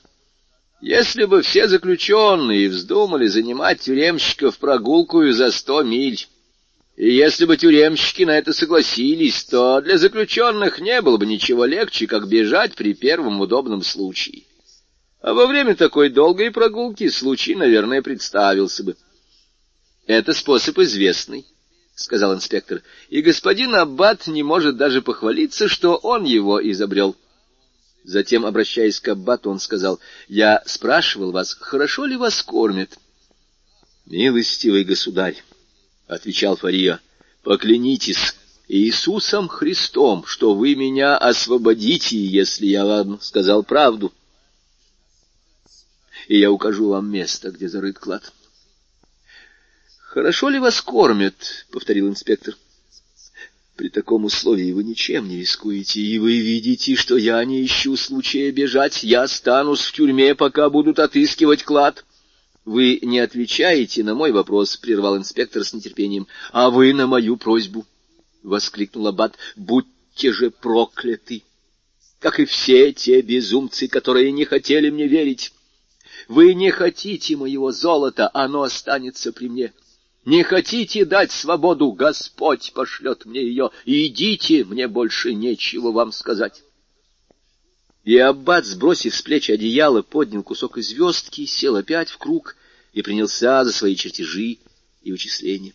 — Что это он делает? — спросил инспектор, уходя. — Считает свои сокровища, — отвечал комендант. Фария отвечал на эту насмешку взглядом, исполненным высшего презрения. Они вышли. Сторож запер за ними дверь. «Может быть, у него в самом деле были какие-нибудь сокровища», — сказал инспектор, поднимаясь по лестнице. «Или он видел их во сне», — подхватил комендант, — «и наутро проснулся сумасшедшим». «Правда», — сказал инспектор с простодушием взяточника. — Если бы он действительно был богат, то не попал бы в тюрьму. Этим кончилось дело для аббата Фария. Он остался в тюрьме и после этого посещения слава об его забавном сумасшествии еще более упрочилась. Калигула или Нерон, великие искатели кладов, мечтавшие о несбыточном, прислушались бы к словам этого несчастного человека и даровали бы ему воздух, о котором он просил, простор, которым он так дорожил, и свободу, за которую он предлагал столь высокую плату. Но владыки наших дней, ограниченные пределами вероятного, утратили волю к дерзаниям. Они боятся уха, которое выслушивает их приказания, глаза, который следит за их действиями. Они уже не чувствуют превосходства своей божественной природы. Они коронованные люди и только. Некогда они считали, или, по крайней мере, называли себя сынами Юпитера, и кое в чем походили на своего бессмертного отца. Не так легко проверить, что творится за облаками. Ныне земные владыки досягаемы. Но так как деспотическое правительство всегда остерегается показывать при свете дня последствия тюрьмы и пыток, так как редкие примеры, чтобы жертва любой инквизиции могла явить миру свои переломанные кости и кровоточащие раны, то и безумие — это язва, порожденная в тюремной клаке душевными муками. Всегда заботливо прячется там, где оно возникло, а если оно и выходит оттуда — то его хоронят в какой-нибудь мрачной больнице, где врачи тщетно ищут человеческий облик и человеческую мысль, в тех изуродованных останках, которые передают им тюремщики. Аббат Фария, потеряв рассудок в тюрьме, самым своим безумием был приговорен к пожизненному заключению.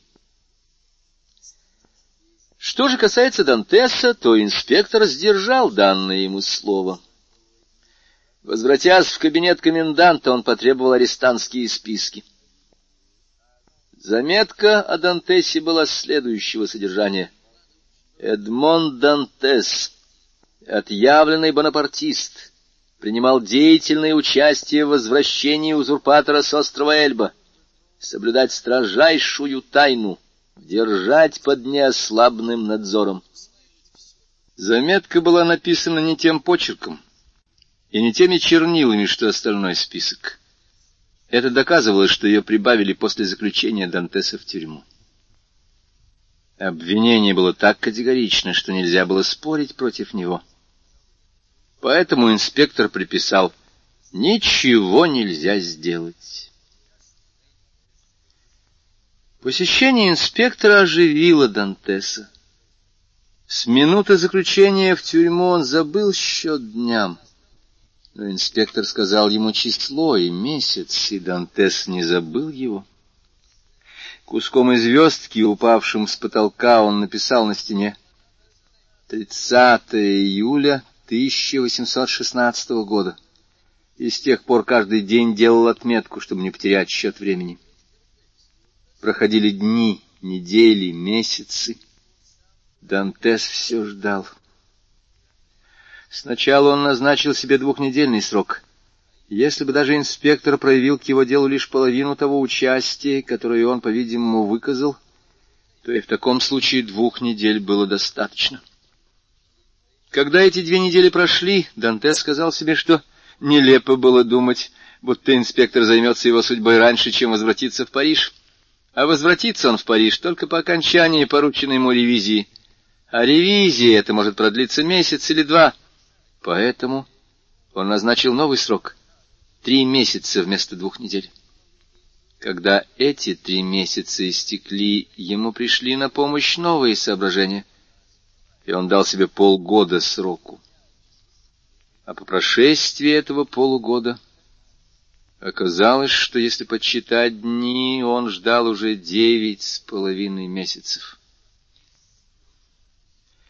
За эти месяцы не произошло никакой перемены в его положении.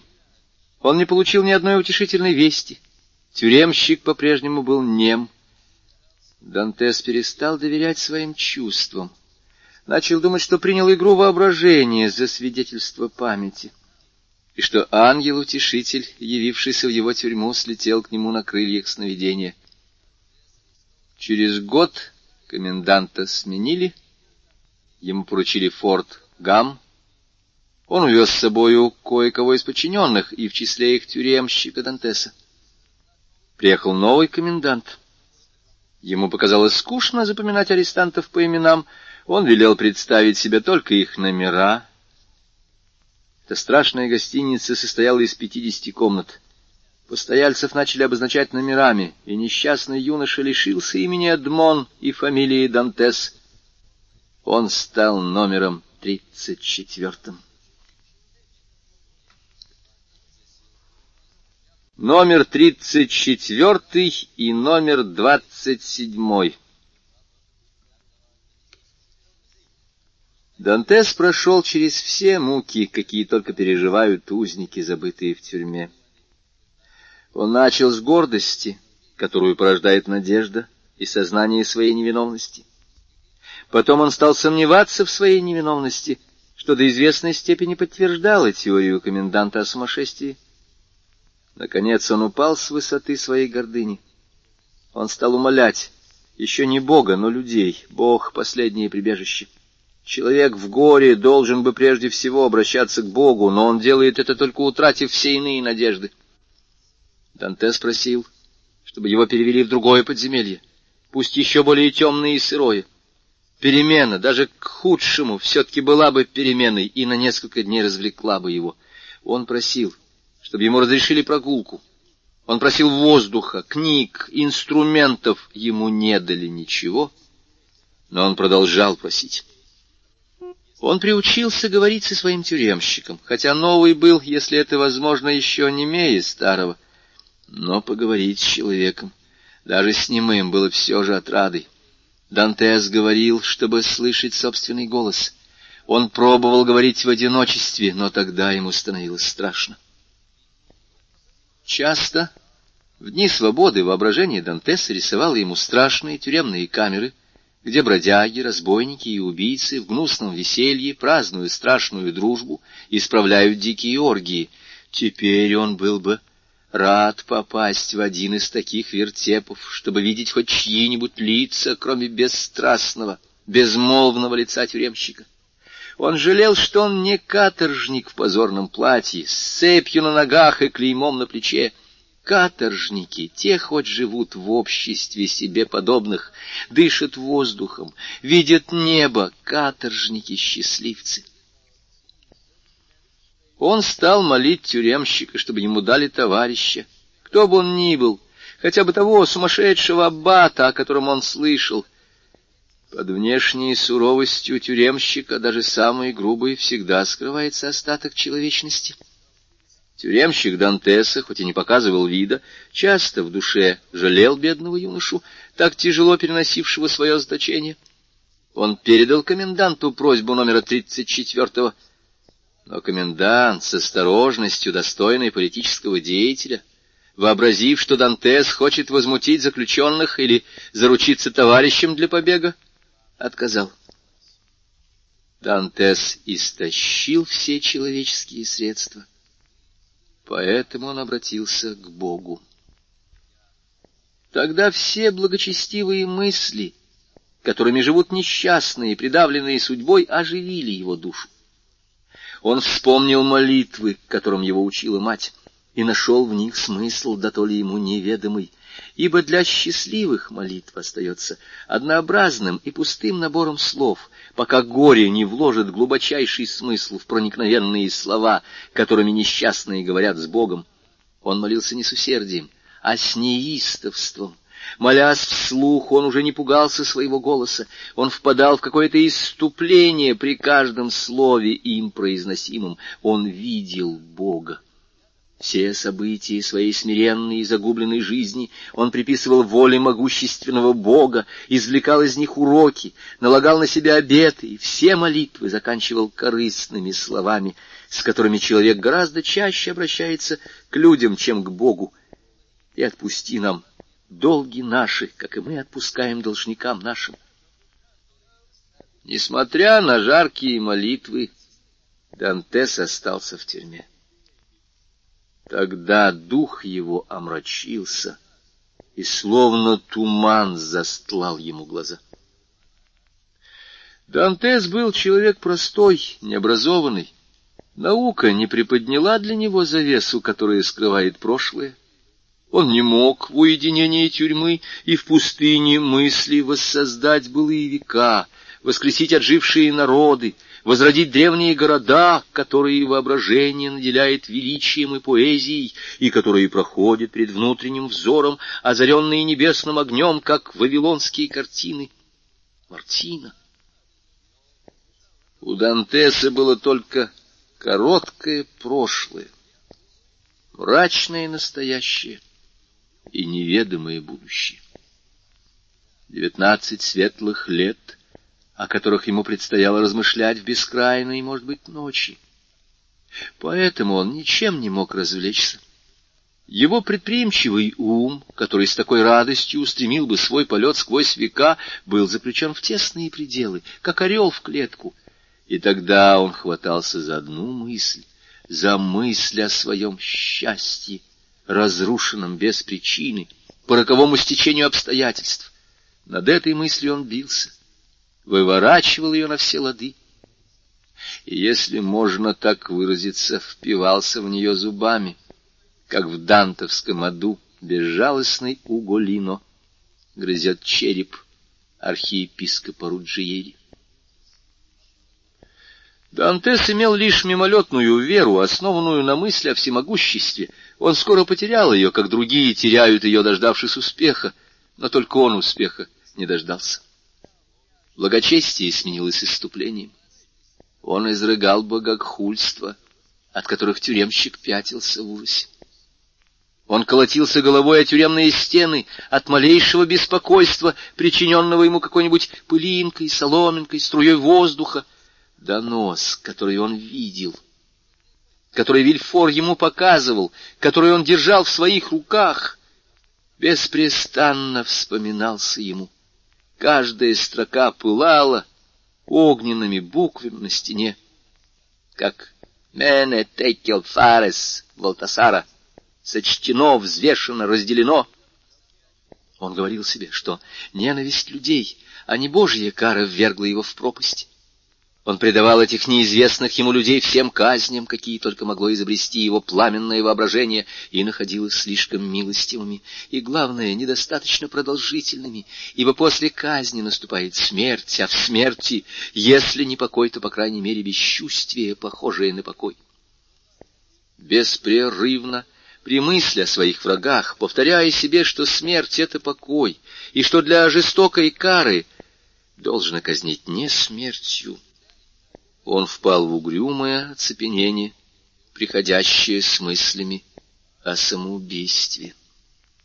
Горе тому, кто на скорбном пути задержится на этих мрачных мыслях.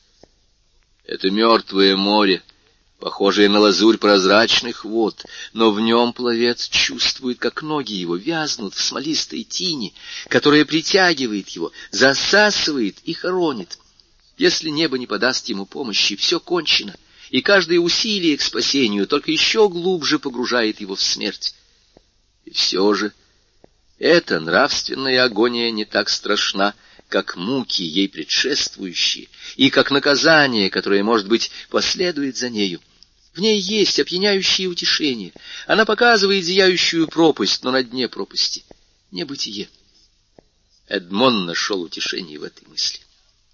Все его горести — все его страдания, вся вереница призраков, которую они влачили за собой, казалось, отлетели от того угла тюрьмы, куда ангел смерти готовился ступить своей легкой стопой. Дантес взглянул на свою прошлую жизнь спокойно, на будущую с ужасом, и выбрал то, что казалось ему прибежищем. Во время дальних плаваний, — говорил он себе, — когда я еще был человеком, — и когда этот человек, свободный и могущественный, отдавал другим людям приказания, которые тотчас же исполнялись, мне случалось видеть, как небо заволакивается тучами, волны вздымаются и бушуют, на краю неба возникает буря, и словно исполинский орел машет крыльями над горизонтом. Тогда я чувствовал, что мой корабль — утлое пристанище, ибо он трепетал и колыхался, словно перышко на ладони великана. Под грозный грохот валов я смотрел на острые скалы, предвещавшие мне смерть, и смерть страшила меня. И я всеми силами старался отразить ее, и, собрав всю мощь человека и все умение моряка, я вступал в единоборство с Богом. Но тогда я был счастлив. Тогда возвратиться к жизни значило возвратиться к счастью. Та смерть была неведомой смертью, и я не выбирал ее. Я не хотел уснуть навеки на ложе водорослей и камней, и с негодованием думал о том, что я, сотворенный по образу и подобию Божию, послужу пищей ястребам и чайкам. Иное дело теперь. Я лишился всего, что привязывало меня к жизни. Теперь смерть улыбается мне, как кормилица, убаюкивающая младенца. Теперь я умираю добровольно, засыпаю усталый и разбитый, как засыпал после приступов отчаяния и бешенства, когда делал по три тысячи кругов в этом подземелье, тридцать тысяч шагов, около десяти Когда эта мысль запала, в душу Дантеса он стал кротче, веселее. Легче мирился жесткой постелью и черным хлебом, ел мало, не спал вовсе и находил сносной эту жизнь, которую в любую минуту мог себя сбросить, как сбрасывают изношенное платье. Было два способа умереть. Один был весьма прост — привязать носовой платок к решетке окна и повеситься. Другой состоял в том, чтобы только делать вид, что ешь и умереть с голоду первому способу Дантес чувствовал отвращение. Он был воспитан в ненависти к пиратам, которых вешают на мачте, поэтому петля оказалась ему позорной казнью, и он отверг ее. Он решился на второе средство и в тот же день начал приводить его в исполнение. Пока Дантес проходил через все эти мытарства, протекло около четырех лет. К концу второго года Дантес перестал делать отметки на стене. И опять, как до посещения инспектора, потерял счет дням. Он сказал себе, «Я хочу умереть». И сам избрал род смерти. Тогда он тщательно все обдумал, и, чтобы не отказаться от своего намерения, дал себе клятву умереть с голода. «Когда мне будут приносить обед или ужин», — решил он, — я стану бросать пищу за окно. Буду думать, что я все съел. Так он и делал. Два раза в день в решетчатое отверстие, через которое он видел только клочок неба, он выбрасывал приносимую ему пищу. Сначала весело, потом с раздумьем, наконец, с сожалением. Только воспоминание о клятве давало ему силу для страшного замысла. Эту самую пищу, которая прежде внушала ему отвращение, острозубый голод рисовал ему заманчивый на вид и восхитительно пахнущий. Иногда он битый час держал в руках тарелку и жадными глазами смотрел на гнилую говядину или на вонючую рыбу и кусок черного заплесневелого хлеба. И последние проблески жизни инстинктивно сопротивлялись в нем и иногда брали верх над его решимостью. Тогда тюрьма казалась ему не столь уж мрачной, судьба его не столь отчаянной, он еще молод, ему, вероятно, не больше двадцати пяти, двадцати шести лет, ему осталось еще жить лет пятьдесят, а значит, вдвое больше того, что он прожил. За этот бесконечный срок любые события могли сорвать тюремные двери, проломить стены замка Иф и возвратить ему свободу. Тогда он подносил к рту пищу, в которой добровольный тантал он себе отказывал, но тотчас вспоминал данную клятву и, боясь пасть в собственных глазах, собирал все свое мужество и крепился. Непреклонно и безжалостно гасил он в себе искры жизни, и настал день, когда у него не хватило сил встать и бросить ужин в окно. На другой день он ничего не видел, едва слышал. Тюремщик решил, что он тяжело болен. Эдмон надеялся на скорую смерть. Так прошел день. Эдмон чувствовал, что им овладевает какое-то смутное оцепенение, впрочем, довольно приятное. Резь в желудке почти прошла, жажда перестала мучить.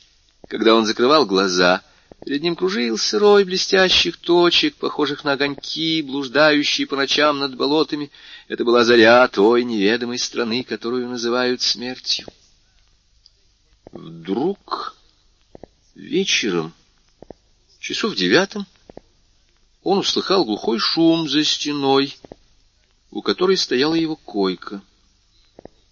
Столько омерзительных тварей возилось в этой тюрьме, что мало-помалу Эдмон привык спать, не смущаясь такими пустяками. Но на этот раз, потому ли, что его чувства были обострены голодом, или потому что шум был громче обычного, или, наконец, потому что в последнее мгновение жизни все приобретает значимость, Эдмон поднял голову и прислушался. То было равномерное поскребывание по камню, производимое либо огромным когтем, либо могучим зубом, либо каким-нибудь орудием. Мысль, никогда не покидающая заключенных, «Свобода!» мгновенно пронзила затуманенный мозг Дантеса.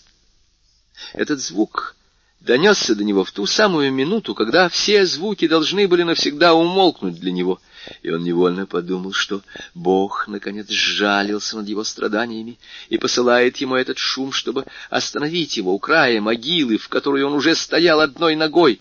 Как знать? Может быть, кто-нибудь из его друзей, кто-нибудь из тех, дорогих его сердцу, о которых он думал до изнеможения, сейчас печется о нем и пытается уменьшить разделяющие их расстояние. Но, может быть, вероятно, ему просто почудилось. Это только сон, реющий на пороге смерти. Но Эдмон все же продолжал прислушиваться. Поскребывание длилось часа три. Потом Эдмон услышал, как что-то посыпалось, после чего все стихло. Через несколько часов звук послышался громче и ближе. Эдмон мысленно принимал участие в этой работе и уже не чувствовал себя столь одиноким, и вдруг вошел тюремщик. Прошла неделя с тех пор, как Дантес решил умереть. Уже четыре дня он ничего не ел. За это время он ни разу не заговаривал с тюремщиком, не отвечал, когда тот спрашивал, чем он болен, и отворачивался к стене, когда тот смотрел на него слишком пристально. Но теперь все изменилось. Тюремщик мог услышать глухой шум, насторожиться — прекратить его и разрушить последний проблеск смутной надежды, одна мысль, о которой оживила умирающего Дантеса. Тюремщик принес завтрак.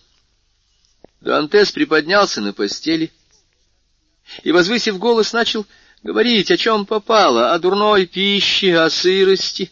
Он роптал и бронился, чтобы иметь предлог кричать во все горло к великой досаде тюремщика — который только что выпросил для больного тарелку бульона и свежий хлеб.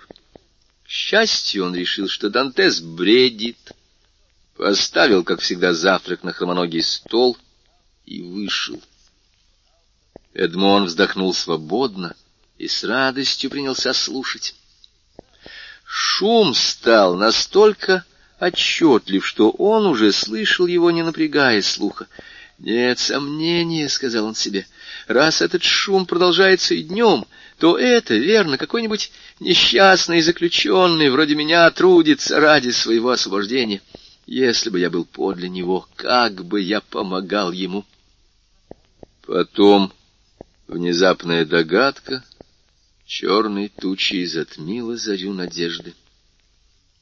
Ум, привыкший к несчастью, лишь с трудом давал веру человеческой радости. Он почти не сомневался, что это стучат рабочие, присланные комендантом для какой-нибудь починки в соседней камере. Удостовериться в этом было нетрудно. Но как решиться задать вопрос? Конечно, проще всего было бы подождать тюремщика, указать ему на шум и посмотреть, с каким выражением он будет его слушать. Но не значило ли это ради мимолетного удовлетворения рисковать, быть может, спасением? Голова Эдмона шла кругом. Он так ослабел, что мысли его растекались, точно туман, и он не мог сосредоточить их на одном предмете.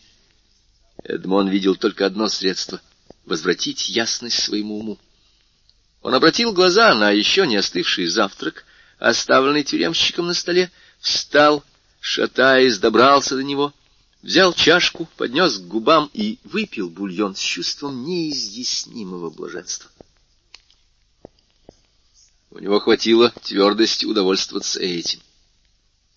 Он слыхал, что когда моряки, подобранные в море после кораблекрушения, с жадностью набрасывались на пищу, они умирали от этого. Эдмон положил на стол хлеб, который поднес было ко рту, и снова лег. Он уже не хотел умирать.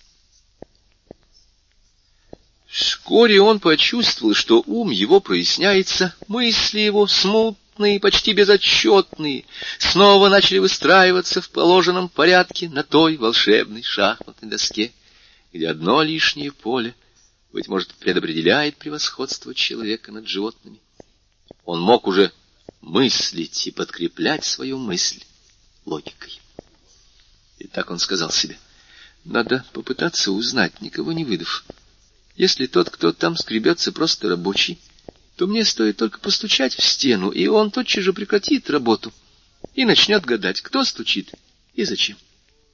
Но так как работа его не только дозволенная, но и предписанная, то он опять примется за нее. Если же, напротив, это заключенный, то мой стук испугает его. Он побоится, что его поймают за работой, бросит долбить и примется за дело не раньше вечера, когда, по его мнению, все лягут спать. Эдмон тотчас же встал с койки. Ноги уже не подкашивались, в глазах не рябило. Он пошел в угол камеры, вынул из стены камень, подточенный сыростью, и ударил им в стену по тому самому месту, где стук слышался всего отчетливее. При первом же ударе стук прекратился, словно по волшебству. Эдмон весь превратился в слух.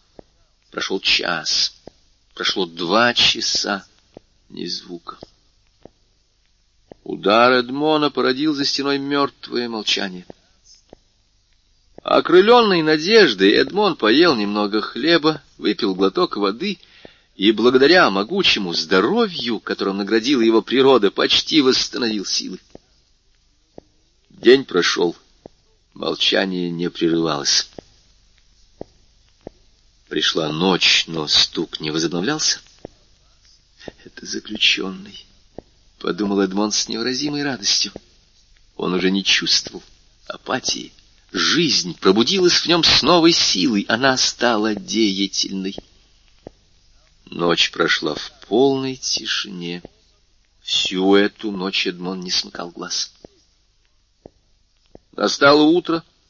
Тюремщик принес завтрак. Дантес уже съел остатки вчерашнего обеда и с жадностью принялся за еду.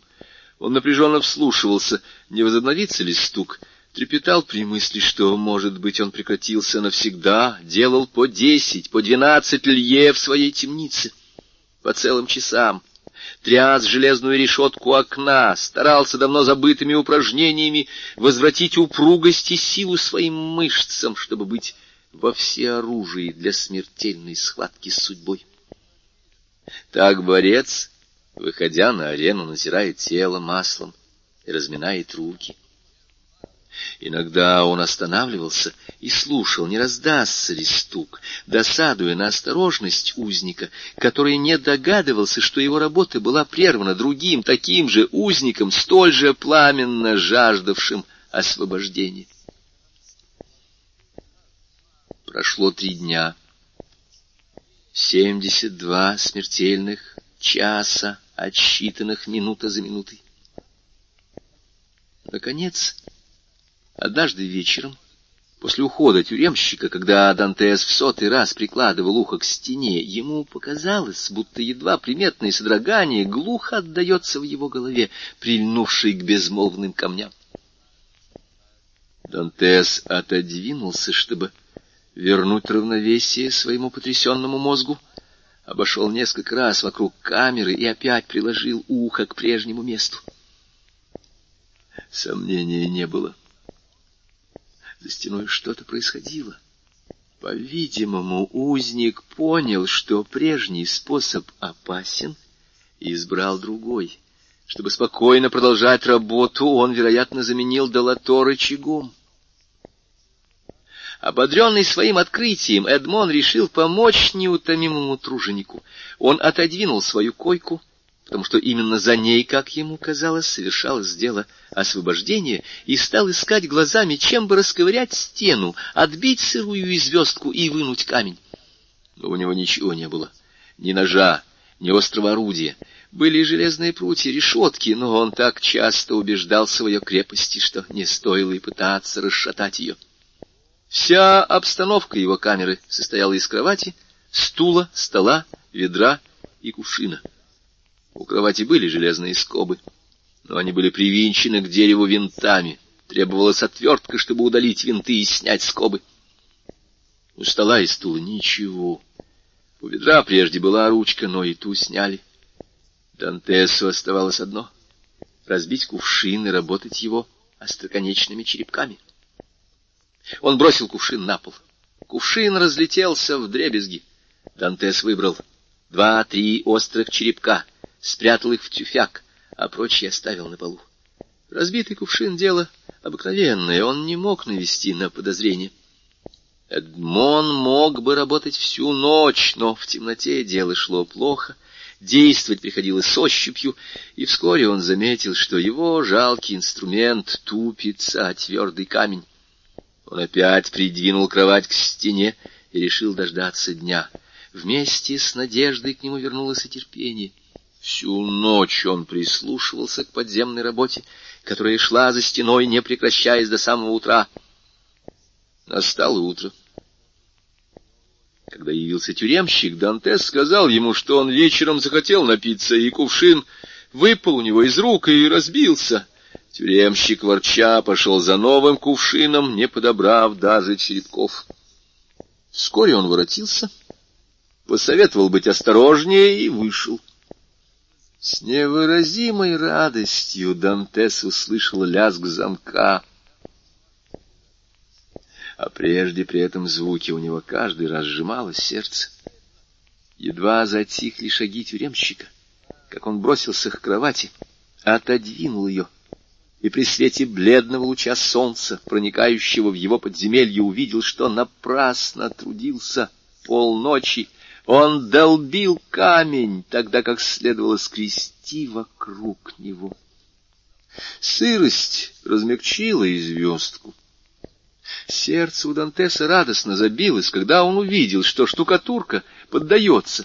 Правда, она отваливалась кусками не больше песчинки, но все же за полчаса Дантес отбил целую горсть. Математик мог бы сказать ему, что работает таким образом года два можно, если не наткнуться на скалу, прорыть ход в два квадратных фута длиною в двадцать футов. И Дантес горько жалел, что не употребил на эту работу минувшие бесконечные часы, которые были потрачены даром на пустые надежды, молитвы и отчаяние. За шесть лет что он сидел в этом подземелье, какую работу, даже самую кропотливую, не успел бы он кончить. Эта мысль удвоила его рвение. В три дня, работая с неимоверными предосторожностями, он сумел отбить всю штукатурку и обнажить камень. Стена была сложена из бутового камня, среди которого местами для большей крепости — были вставлены каменные плиты. Одну такую плиту он и обнажил, и теперь ее надо было расшатать. Дантес пробовал пустить в дело ногти, но оказалось, что это бесполезно. Когда он вставлял в щели черепки и пытался действовать ими как рычагом, они ломались. Напрасно промучившись целый час, Дантес в отчаянии бросил работу. Неужели ему придется отказаться от всех попыток и ждать в бездействии, пока сосед сам закончит работу? Вдруг ему пришла в голову новая мысль. Он встал и улыбнулся, вытирая вспотевший лоб. Каждый день тюремщик приносил ему суп в жестяной кастрюле. В этой кастрюле, по-видимому, носили суп и другому арестанту — Дантес заметил, что она бывала либо полна, либо наполовину пуста, смотря по тому, начинал тюремщик раздачу пищи с него или с его соседа. У кастрюли была железная ручка. Эта-то железная ручка и нужна была Дантесу, и он с радостью отдал бы за нее десять лет жизни. Тюремщик, как всегда, вылил содержимое кастрюли в тарелку Дантеса, Эту тарелку выхлебав суп деревянной ложкой, Дантес сам вымывал каждый день. Вечером Дантес поставил тарелку на пол, на полпути от двери к столу. Тюремщик, войдя в камеру, наступил на нее, и тарелка разбилась. На этот раз Дантеса ни в чем нельзя было упрекнуть. Он напрасно оставил тарелку на полу, это правда, но и тюремщик был виноват, потому что не смотрел себе под ноги. Тюремщик только поворчал. Потом поискал глазами, куда бы вылить суп. Но вся посуда Дантеса состояла из одной этой тарелки. — Оставьте кастрюлю, — сказал Дантес. — Возьмете ее завтра, когда принесете мне завтрак. Такой совет понравился тюремщику. Это избавляло его от необходимости подняться наверх, спуститься и снова подняться. Он оставил кастрюлю.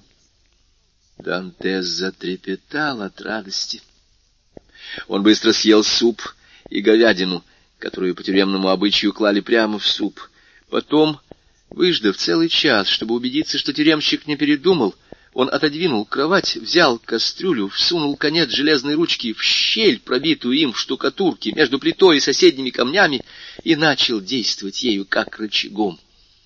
Легкое сотрясение стены показало Дантесу, что дело идет на лад. И действительно, через час камень был вынут. В стене осталась выемка, футов полтора в диаметре. Дантес старательно собрал куски и звездки, перенес их в угол, черепком кувшина наскоблил сероватой земли и прикрыл ею и звездку. Потом, чтобы не потерять ни минуты этой ночи, во время которой, благодаря случаю, или, вернее, своей изобретательности, он мог пользоваться драгоценным инструментом, он со стервенением продолжал работу. Как только рассвело, он вложил камень обратно в отверстие, придвинул кровать к стене и лег спать. Завтрак состоял из куска хлеба. Тюремщик вошел и положил кусок хлеба на стол. — Вы не принесли мне другой тарелки? — спросил Дантес. — Нет, не принес, — отвечал тюремщик. — Вы все бьете. Вы разбили кувшин. По вашей вине я разбил вашу тарелку. Если бы все заключенные столько ломали, правительство не могло бы их содержать. Вам оставят кастрюлю и будут наливать в нее суп. Быть может, тогда вы перестанете бить посуду. Дантес поднял глаза к небу и молитвенно сложил руки под одеялом. Этот кусок железа который очутился в его руках, пробудил в его сердце такой порыв благодарности, какого он никогда еще не чувствовал, даже в минуты величайшего счастья.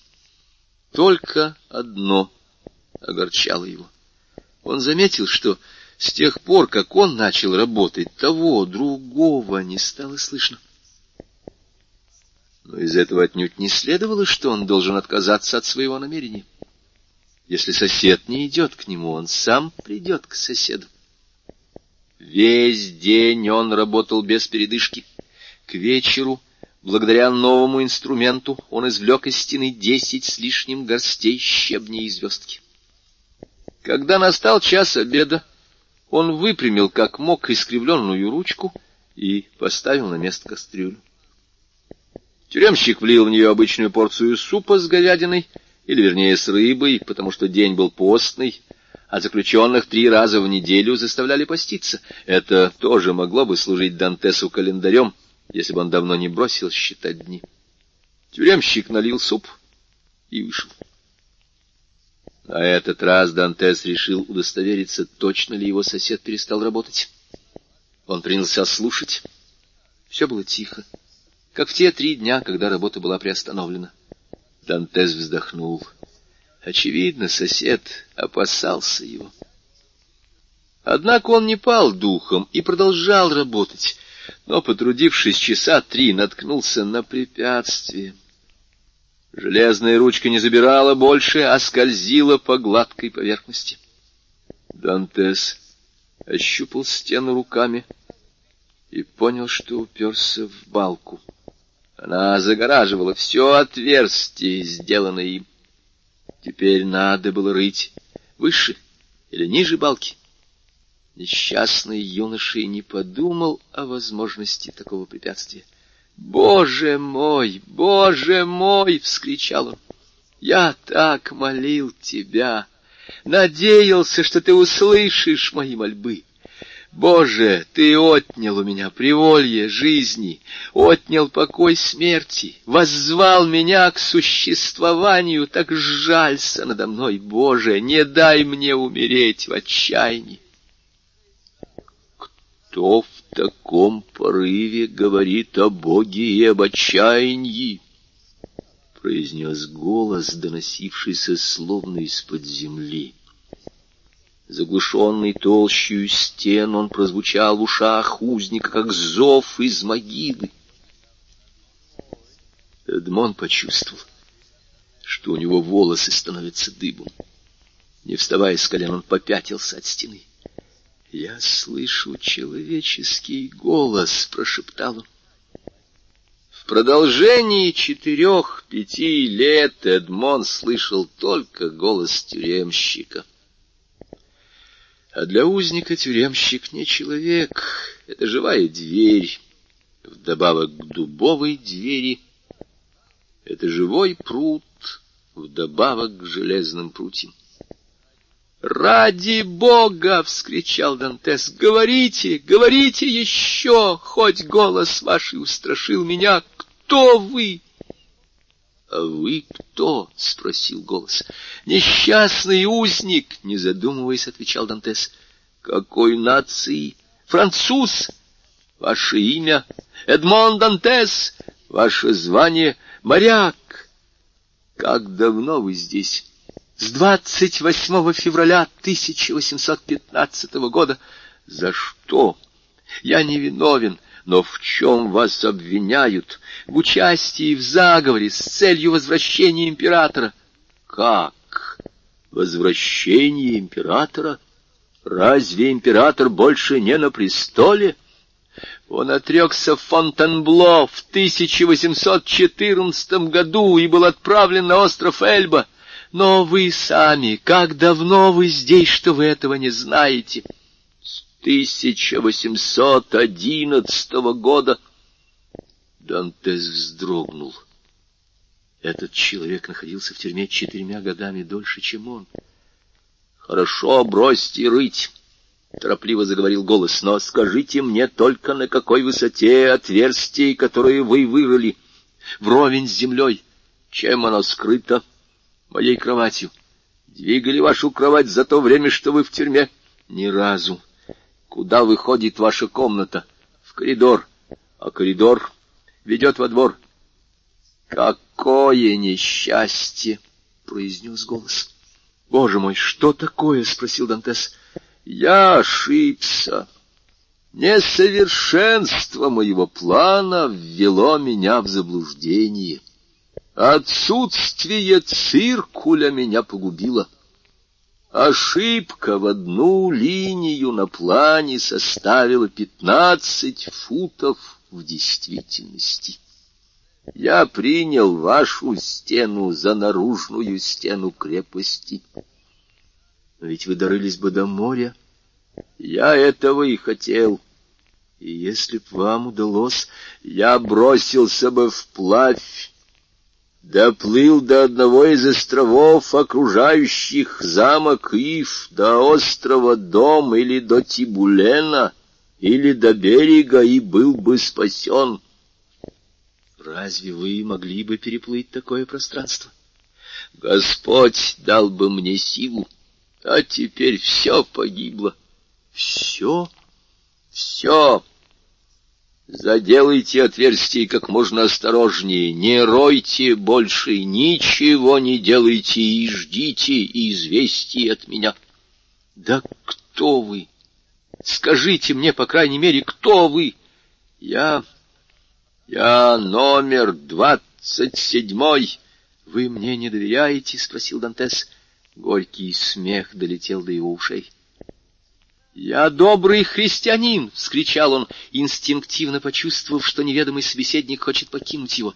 «И я клянусь Богом, что я скорее дам себя убить, чем открою хоть тень правды вашим и моим палачам но ради самого неба не лишайте меня вашего присутствия, вашего голоса, или, клянусь вам, я размозжу себе голову о стену, ибо силы мои приходят к концу, и смерть моя ляжет на вашу совесть. Сколько вам лет? Судя по голосу, вы молоды. Я не знаю, сколько мне лет, потому что я потерял здесь счет времени. Знаю только, что когда меня арестовали 28 февраля 1815 года, мне было неполных девятнадцать. — Так вам нет еще двадцати шести лет, — сказал голос. — В эти годы еще нельзя быть предателем. — Нет, нет, клянусь вам, — повторил Дантес, — я уже сказал вам. Еще раз скажу, что скорее меня изрежут на куски, чем я вас выдам. — вы хорошо сделали, что поговорили со мной. Хорошо сделали, что попросили меня. А то я уже собрался составить другой план и хотел отдалиться от вас. Но ваш возраст меня успокаивает. Я приду к вам. Ждите меня. Когда? Это надо высчитать. Я подам вам знак вы меня не покинете. Вы не оставите меня одного. Вы придете ко мне или позволите мне прийти к вам. Мы убежим вместе. А если нельзя бежать, будем говорить. Вы о тех, кого любите, а я о тех, кого я люблю. Вы же любите кого-нибудь. Я один на свете. Так вы полюбите меня. Если вы молоды, я буду вашим товарищем. Если вы старик, я буду вашим сыном. У меня есть отец, которому теперь семьдесят лет, если он жив. Я любил только его и девушку, которую звали Мерседес. Отец не забыл меня, в этом я уверен. Но она, как знать, вспоминает ли она обо мне? Я буду любить вас, как любил отца. — Хорошо, — сказал узник. — До завтра. Эти слова прозвучали так что Дантес сразу поверил им. Больше ему ничего не было нужно. Он встал, спрятал, как всегда, извлеченный из стены мусор и придвинул кровать к стене. Потом он безраздельно отдался своему счастью.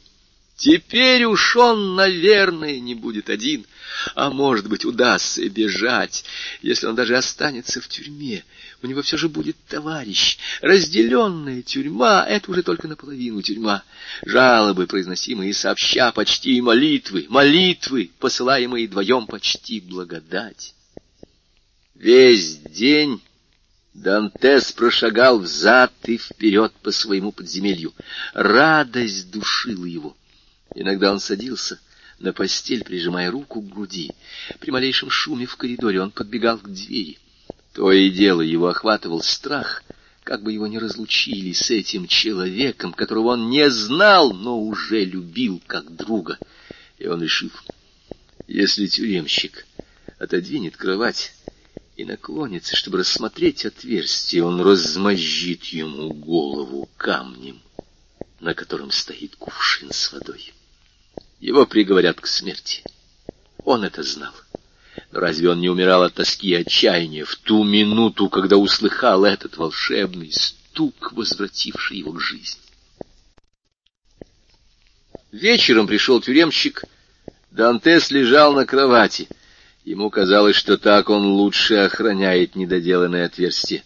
Вероятно, он странными глазами посмотрел на докучливого посетителя, потому что тот сказал ему, что опять с ума сходите — Дантес не отвечал. Он боялся, что его дрожащий голос выдаст его. Тюремщик вышел, покачивая головой. Когда наступила ночь, Дантес надеялся, что сосед его воспользуется тишиной и мраком для продолжения начатого разговора, но он ошибся. Ночь прошла ни единым звуком, не успокоив его лихорадочного ожидания. Но на утро, после посещения тюремщика, отодвинув кровать от стены, он услышал три мерных удара. Он бросился на колени. «Это вы?» — спросил он. «Я здесь». «Ушел тюремщик?» — спросил голос. «Ушел», — отвечал Дантес, — «и придет только вечером. В нашем распоряжении двенадцать часов». «Так можно действовать?» — спросил голос. «Да, да, скорее, сию минуту, умоляю вас». Тотчас же земля, на которую Дантес опирался обеими руками, подалась под ним. Он отпрянул, и в тот же миг груда земли камней посыпалась в яму, открывшуюся под вырытым им отверстием. Тогда из темной ямы, глубину, которую он не мог измерить глазом, показалась голова, плечи и, наконец, весь человек, который не без ловкости выбрался из пролома.